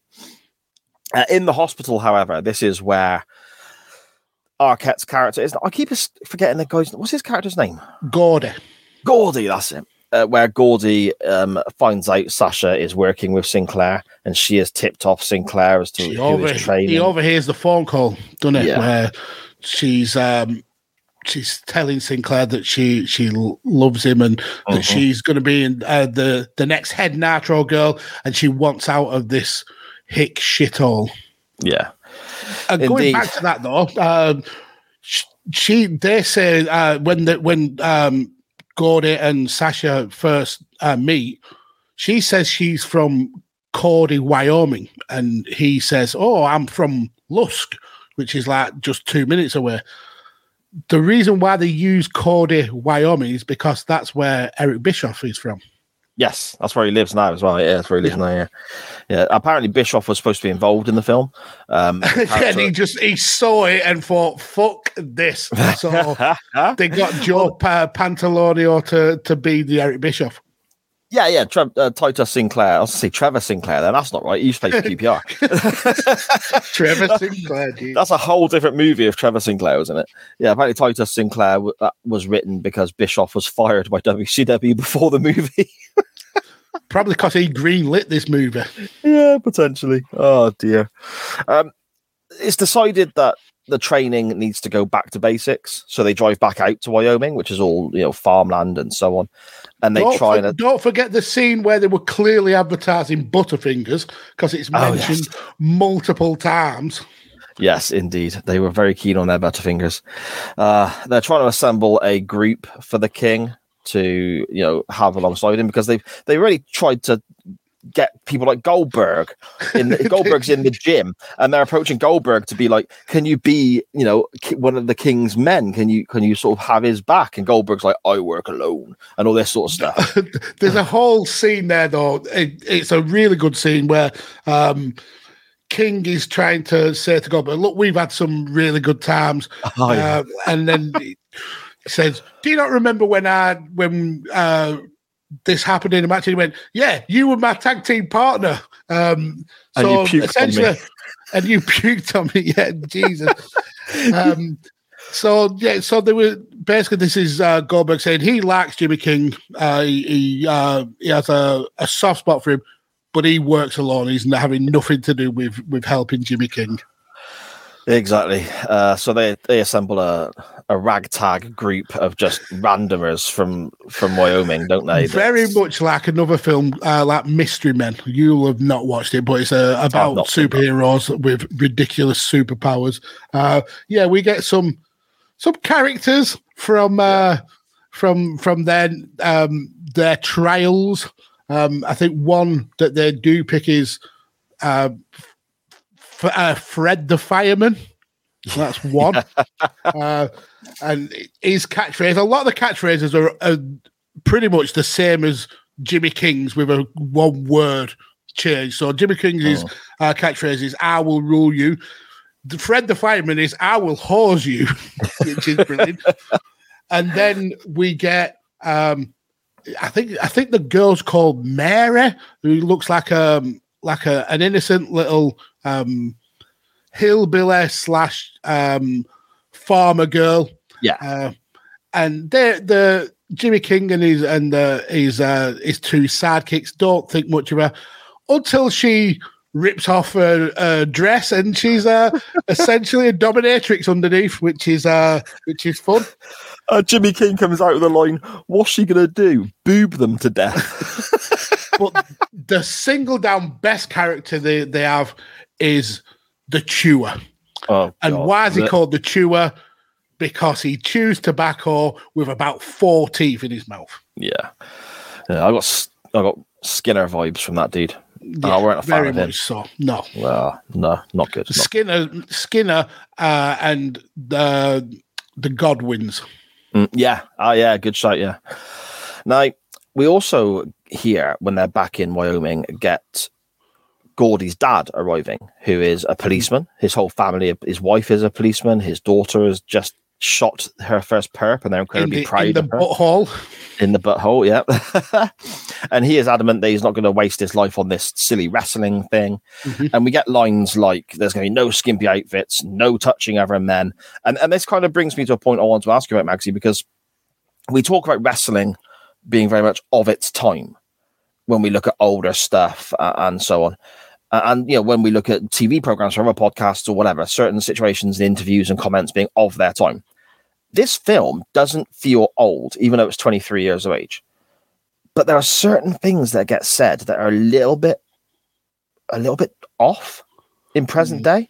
Do you- Yeah. They haven't aged well, maybe. So certain sexist comments and, and certain. I mean, I don't think there's anything that leans towards racism potentially, but there's maybe a bit of homophobia from some of the older characters. Yeah, and and that that is probably still prevalent now. It's just it's it's now called out when it happens. But yeah, in this movie, they they definitely do use stuff like that for uh, for comic effect. Uh, the good thing about that that uh, the the the police officer is he's in the film pretty early on when uh, when the guys are all hanging out uh, outside the 7-Eleven and you get this you get this ridiculous scene where they're trying to con an extra Slurpee out of the out of the the the cust- uh, the the shopkeeper by putting his finger up his arse and making it feel That's like so that's that's the, the fantastic. Slurpee stinks of shit. Um, but the copper uh, comes and and and tries to bust Sean, who is Gordy's friend, um, and he grabs his balls and uh, he says. It's, the copper basically gives him the opportunity to be in. In uh, does it? Do you? Would you not like to be on on the other side? of This he goes, and uh, Sean says, "What you mean, me with my hands on your balls?" Um, so you do get some comic effect from that copper, and then there's another point where he finds out that his son uh, is going to be uh, wrestling, and he pins a, a picture um, on the on the fridge, and he shoots. He empties his gun at the fridge. And misses with pretty much every single shot. It's amazing. Uh, and what I love about that as well is where he's shot the fridge door up and stuff is pouring out the fridge. It's all different colors from where he's hit a bottle of orange juice. So the Yeah. orange is pouring out. There's milk pouring out of another one. I thought that was really funny. Yeah, it is. Um, basically, Gordy is not going to the wrestling. He's not going to be there in King's Corner when he gets his. He's, he's, Uh, his he's been beat down by his dad. His dad Yes, said, Look, yeah. this is not a future for you. Uh, you enter the family business of being a police officer. Yeah, which exactly. is shocking. Um, because Gordy is a, a fucking idiot. There's no two ways about it. He's a he's a he's a moron. He's an absolute moron. So the fact he's going to be a police officer is shocking. Yes, indeed, indeed. Uh, I suppose this then takes us to the pay per view, doesn't it? We, we have it's at the MGM Grand, which is where It, Halloween it claims, but the, Yeah, the, the, the shots of it, yeah, the shots of it are definitely the size of the ECW arena. Yes, exactly. And basically, we have a triple cage, which, if you go and check out a 2000, cage on top of another cage on top of another cage. if you go and check out Slamboree 2000 on the WWE network, uh, David Arquette ended up the WCW World Champion for real, and he defends the title in a triple cage inspired by this movie or took from the match for the movie or whatever. So that's quite interesting because you see this actual match type for real in WCW, which is brilliant and also just batshit crazy at the same time. Yeah, and it, it's a, a sad indictment on the match tap that the one in in the film is way more entertaining than the one on the pay per view. Yeah, exactly. Oh my word! Um, before the match starts, though, we get a cut to Mister Sinclair again, and he needs to make sure Jimmy King doesn't win back the title and the one million dollars he has been promised if he wins. So he's speaking to, I suppose, a secret weapon. Magsy, who was he chatting to at the back? There? Well, firstly, doesn't he uh, threaten Goldberg? There's a scene where I think he threatens Goldberg, and Goldberg's just having none of it. Um, but then, yeah, he's backstage, and we see the Crow Sting. yeah, He's I love this. Sting. If if if uh, King wins, I will kill you. He tells. Yeah, no, I will pretty much, yeah. kill you. I Is what he says. Kill you. Yeah. Um, Just- yeah. And Sting is he's not the best actor, is he? Because pretty much ninety percent of his scenes is just stone faced. And I get that that's the Sting character, but Jesus Christ, ham it up a little bit. Yeah, yeah, exactly. He kind of just stands there and, you know, like you said, stone face, stares ahead and so on. Um, but I got a kick out of that, seeing Sting painted up and with a baseball bat and, and all that sort of great stuff. Uh, the entrances I enjoyed as well. Michael Buffer does the entrances, introduces Jimmy King and, and so on. And he's giving instructions to Sean, who is dressed all in red, a red suit as his manager. And he's saying, Sugar, Sean Sugar Daddy Dawkins now. yes, which is funny. Looks like a I think pimp. Sugar. Hey, oh, what's his name? The Hurricane. Sugar Shane Helms Okay. was his stunt double in the movie, All right. which is I quite mean, cool. he doesn't do much stunts. No, no. And Chris Kanyon did most of Oliver Platt's stunts, apparently, who was. You, you can King. definitely tell because there's times where um, Jimmy King is looks pretty slav, and then it cuts to him, and he's uh, Oliver Platt, the actor, is is is quite he's a bit of a chubby guy, um, and you can definitely tell it's not the same person doing the wrestling Exactly. moves. but he's running through with his manager certain instructions. You got to make sure that my my you know my stable support me when needed. Keep an eye out in case they send interference down. And then he says something else as the music hits that Sean doesn't quite hear. So he, come, he comes running Watch out after the him. and says, pyro. What? Yeah. What was that you said? What was that you said? And the instruction was watch out for the pyro. So he runs into the pyro going off, and it sets his Sets suit on suit on fire. fire. Oh dear. Idiots. Um, the match is, you know, it, it- this is where it gets really silly and over the top and Hollywood, but it's still funny. If, you sort of d- don't expect too much, you can still really find funny moments in this. I mean, there were so many wrestlers involved again because everyone gets in the ring and from both sides, and we end up with, you know, the King finding out he has got some friends, Magsy. Well, yeah, he, he had Fred the Fireman and uh, no, not and the bad. Not But the no, really, Chewer. his, his real Kingsmen come out. Um, he's got Booker T, I think he's one of them. He had Goldberg as obviously because he'd been mentioned in the film. Booker T was one of his Kingsmen. Um, Mhm. Who was Kidman? the other ones? Kidman, yes, Billy Kidman Kidman was there. Kidman was there. Yeah. In his wife beater t-shirt and so on. Mm-hmm. Yeah, so the ring is full of people battling away. Paige, Every, and- everybody who was anybody in WCW was in this scene of the film because they all needed to get a payday. apart from Lex Luger. Well, and we- I mean, we did no get the, we did get Savage with his own scene as well. where he That's wrestled true. Yes. wrestled in the supermarket. oh man. Um, oh, Disco Inferno as well was with Oh, which is disco. random. Disco Inferno.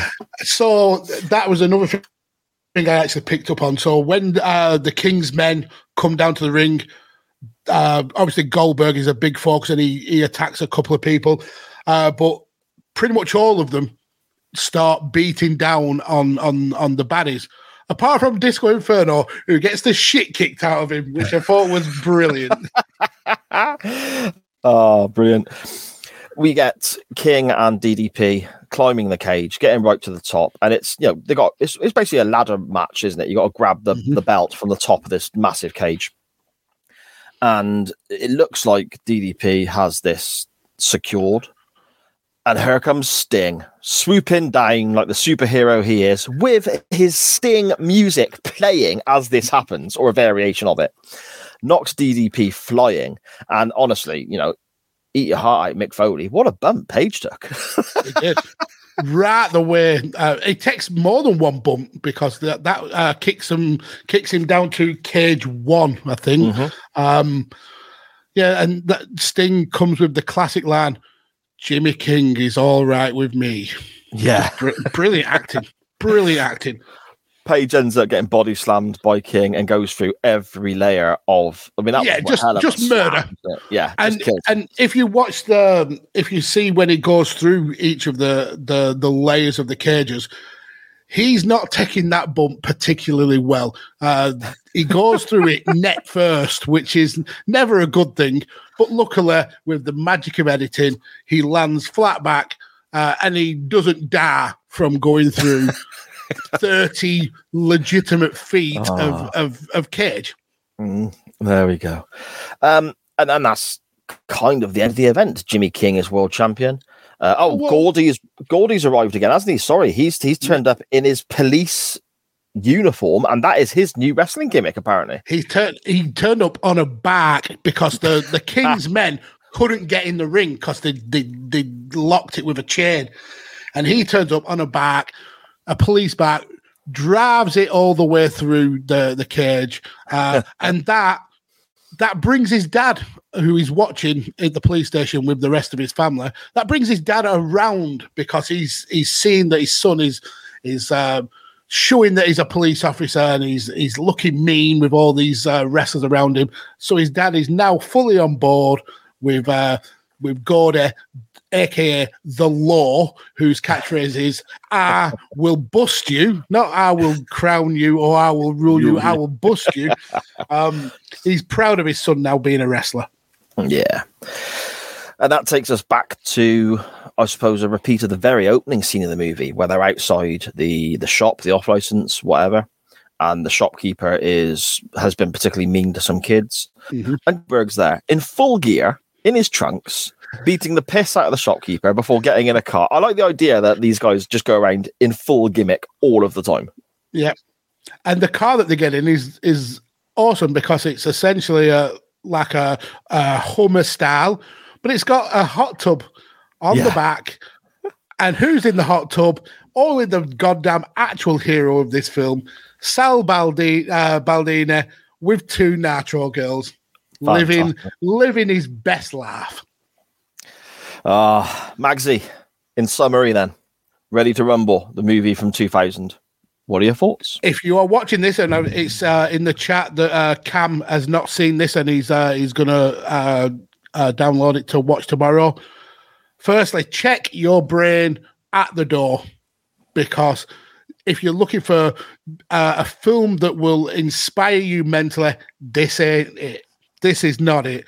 But if you've got a, a slight passing interest in wrestling, um, it's it's a it's a fun film. Ignore the ratings that it's got because it's not got good ratings whatsoever. Uh, if you just check your brain at the door, this is a great film. It really is. It's just fun. It's just It a is. fun film. It is indeed. It is indeed. It is fun Uh, seeing the wrestlers in the movie. Um, and we didn't even mention John Cena, Mags, did we? No, so in the Goldberg scene where um, the guys are trying to get Goldberg uh, to come onto uh, uh, Jimmy's team. Um, you see Cena in the background, um, put um, on the butterfly weights machine uh, with bright blonde hair. Um, you see him there. I think he's in a couple of. You see him for a couple of seconds, but he's literally staring at the camera uh, in the background. Such such a bad acting. But yeah, John just- Cena's in there. He's just an extra, isn't he? He's like he's got nothing Yeah. to do with anything. No, You know, he's literally just there um, as just a gym a gym guy. Yeah, and it was his it was his media debut. Apparently, is the term they use because he'd never been on. Well, he, he definitely didn't know that you shouldn't stare directly at the camera. Keep your eyes on the fourth wall. hard cam. Keep your eyes on the hard cam, pal. um, it is it is fun. It is just it's silly nonsense, and It is. I, I came away from it uh, having laughed a lot. It was fun. Again, it's not going to be mentally challenging for you. So go into this in the right frame of mind. If you're grumpy and you put it on, you're going to think it's nonsense. Go into it in a decent frame of mind. You're going to enjoy it. I think it's Yeah. funny, it's silly, it's daft. I mean, if you watch pro wrestling, you enjoy things that are silly and daft anyway. So why wouldn't you enjoy this? Pretty and much. at the end, the good guys win, and that's what I want, Mags. Yeah, exactly. Exactly. All is well in the end. We get a redemption arc for Jimmy King. He's he's realised the error of his ways. He's made up with his son and his and his wife. All is good in the end. Yeah, there we go. Do we rate this? Yeah, I rate it. I'm definitely going to rate it. Um, whilst it's not a match in the in the traditional sense, um, it, there is wrestling in there, although very very uh, over the top and scripted. That the four post massacre that's a sight to behold, especially when you get the the under underhead cam where you see. Van Hammer and Prince Iaukea, and I think it's Perry Saturn and Bam Bam Bigelow, all mid flat. That's a, a sight to behold. Um, so yeah, I mean the the main match is ridiculous, but it's fun. Um, so it's not going to win any awards for technical wrestling, but for me, this was enjoyable. And I've watched actual wrestling matches I hated way way more than this. so I'm going to give this a seven. Okay. Okay. In my head, I had six because I look at another WCW match, Booker T, Scott Steiner, as my benchmark. It's your I, benchmark, and it's better Yeah. than that. I enjoyed, I had a lot more fun watching this than I did that. So I'm thinking six, six and a half for myself, Maxi. Yeah. But again, it's, it's enjoyable. There's enough there to make you laugh and so on. So, uh, shall we, uh, get on to what we're going to potentially look at next week, my friend? What are Yeah, you linking to from this movie? So the the obvious links would be to use the the plethora of WCW wrestlers in this film. There's so many ways you could go.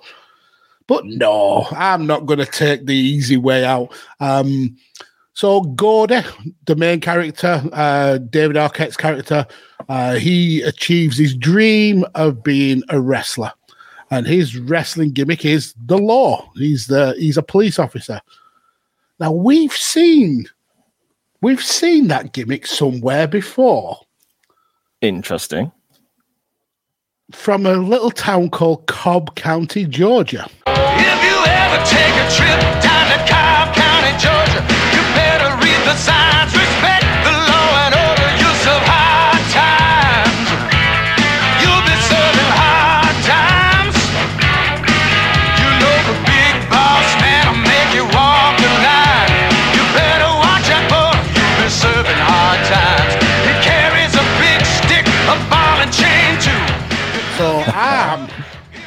Going to go with the link of police officers, then I'm going to go with the big boss man.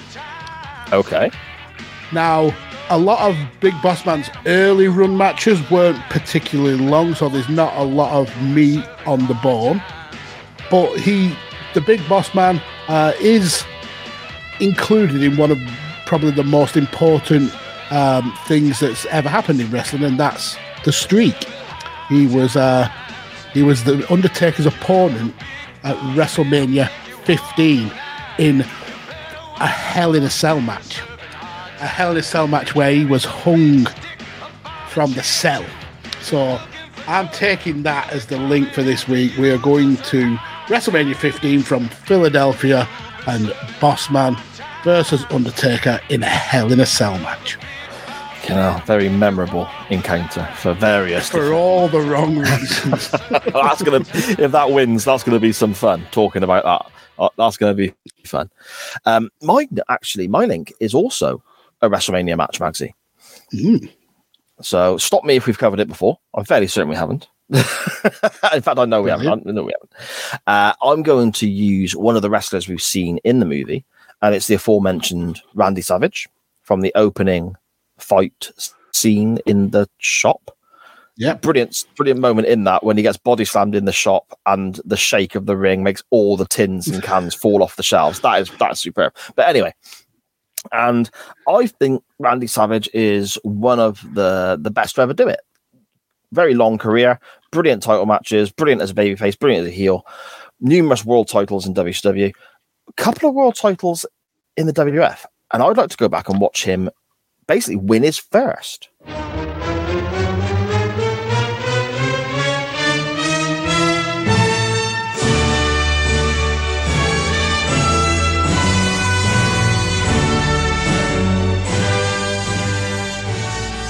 At WrestleMania 4. Now, this was a one night tournament. It was. Um, a huge event. Hogan, Andre, all these big names, uh, the, all the names you can imagine at that time in the WWF vying for the vacant WWF World title.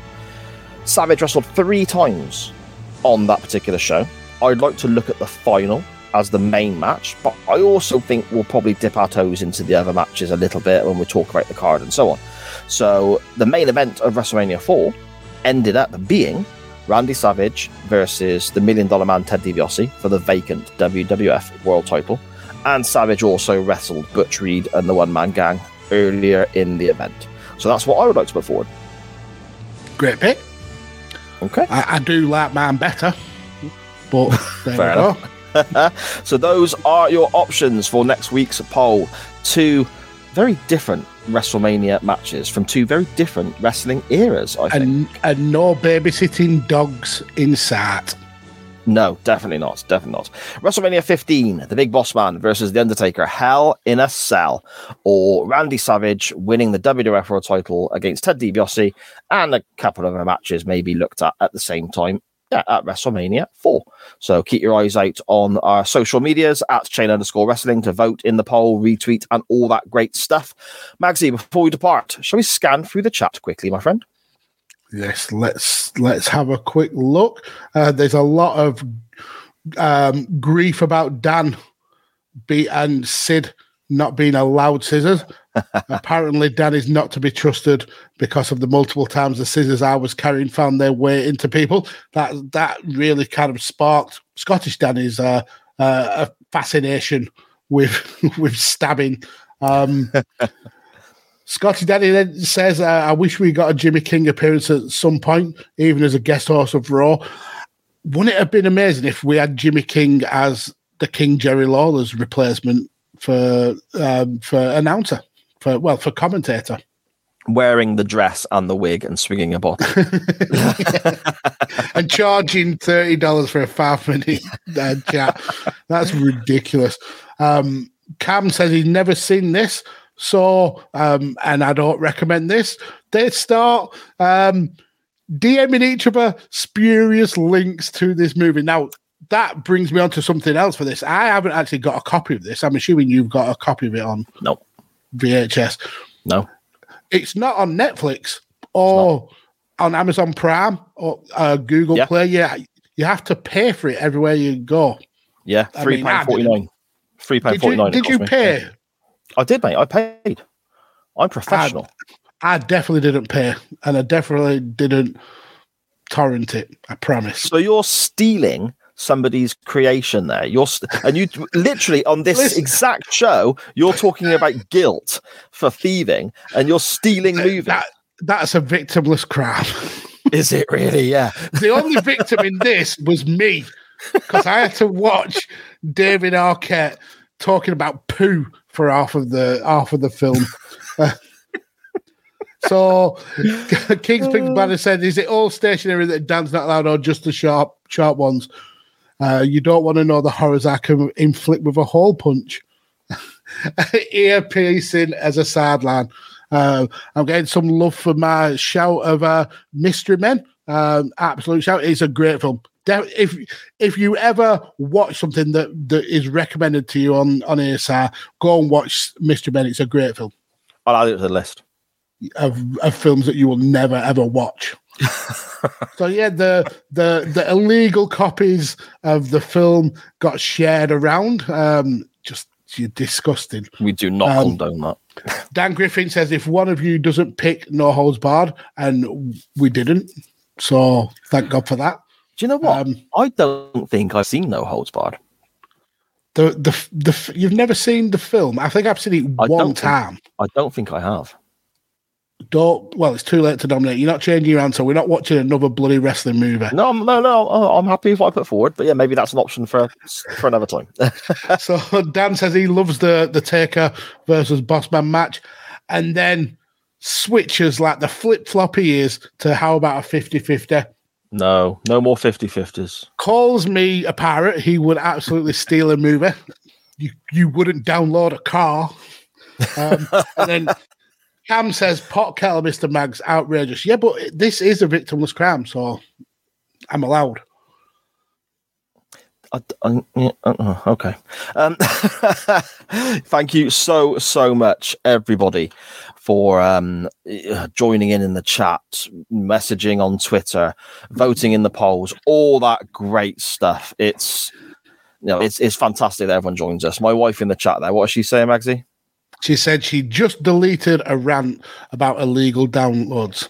I'll save that one for Owl Palace. That no, that will be a rant worth listening to. It and will, yeah, I agree with you. These guys just amaze me every week that they they keep coming back and and listening to our absolute tosh and and just adding so much to the show. Um, Like we say every week, um, you guys make the show. Um, your input is absolutely amazing. We love the fact that you you're back here every week, uh, going on this ridiculous journey with us. We we can't thank you enough for it. Yeah, exactly, mate. Exactly. Uh, Magsy, whereabouts can people find you? um, there and look out in your DMs, people. I'll be uh, looking for some uh, outsourcing questions uh, for next week's Mags versus Si, where we will then also debut the new intro music slash graphic. Gra- Um, yeah, I wanna it's, say- it's, it's it's brilliant. You, It- it was It's the best work I have ever done. honestly, I cried with laughter when Magsy played me that just before we went live. It was superb. So that's something to look forward to next week.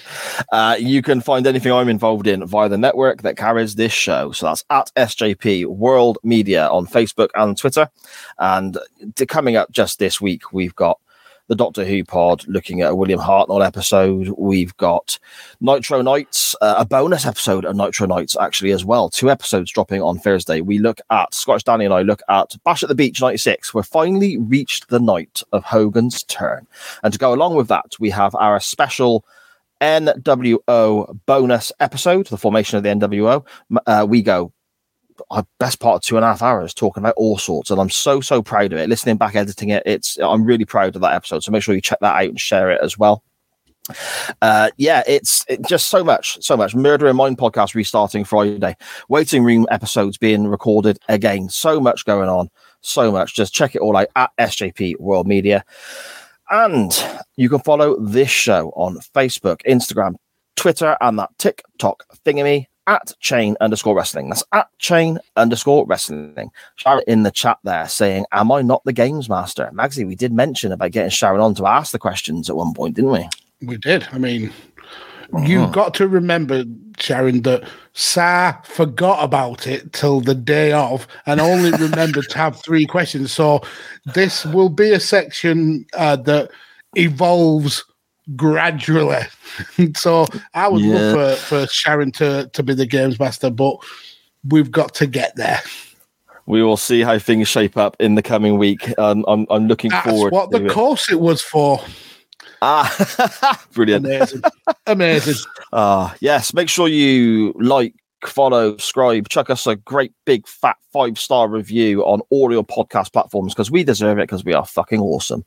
Magsy, I'm off now to start one of those online GoFundMe jobs because I reckon with a few quid, we can get ready to Rumble 2 made. I'll see you next week, my friend. Don't ever do that.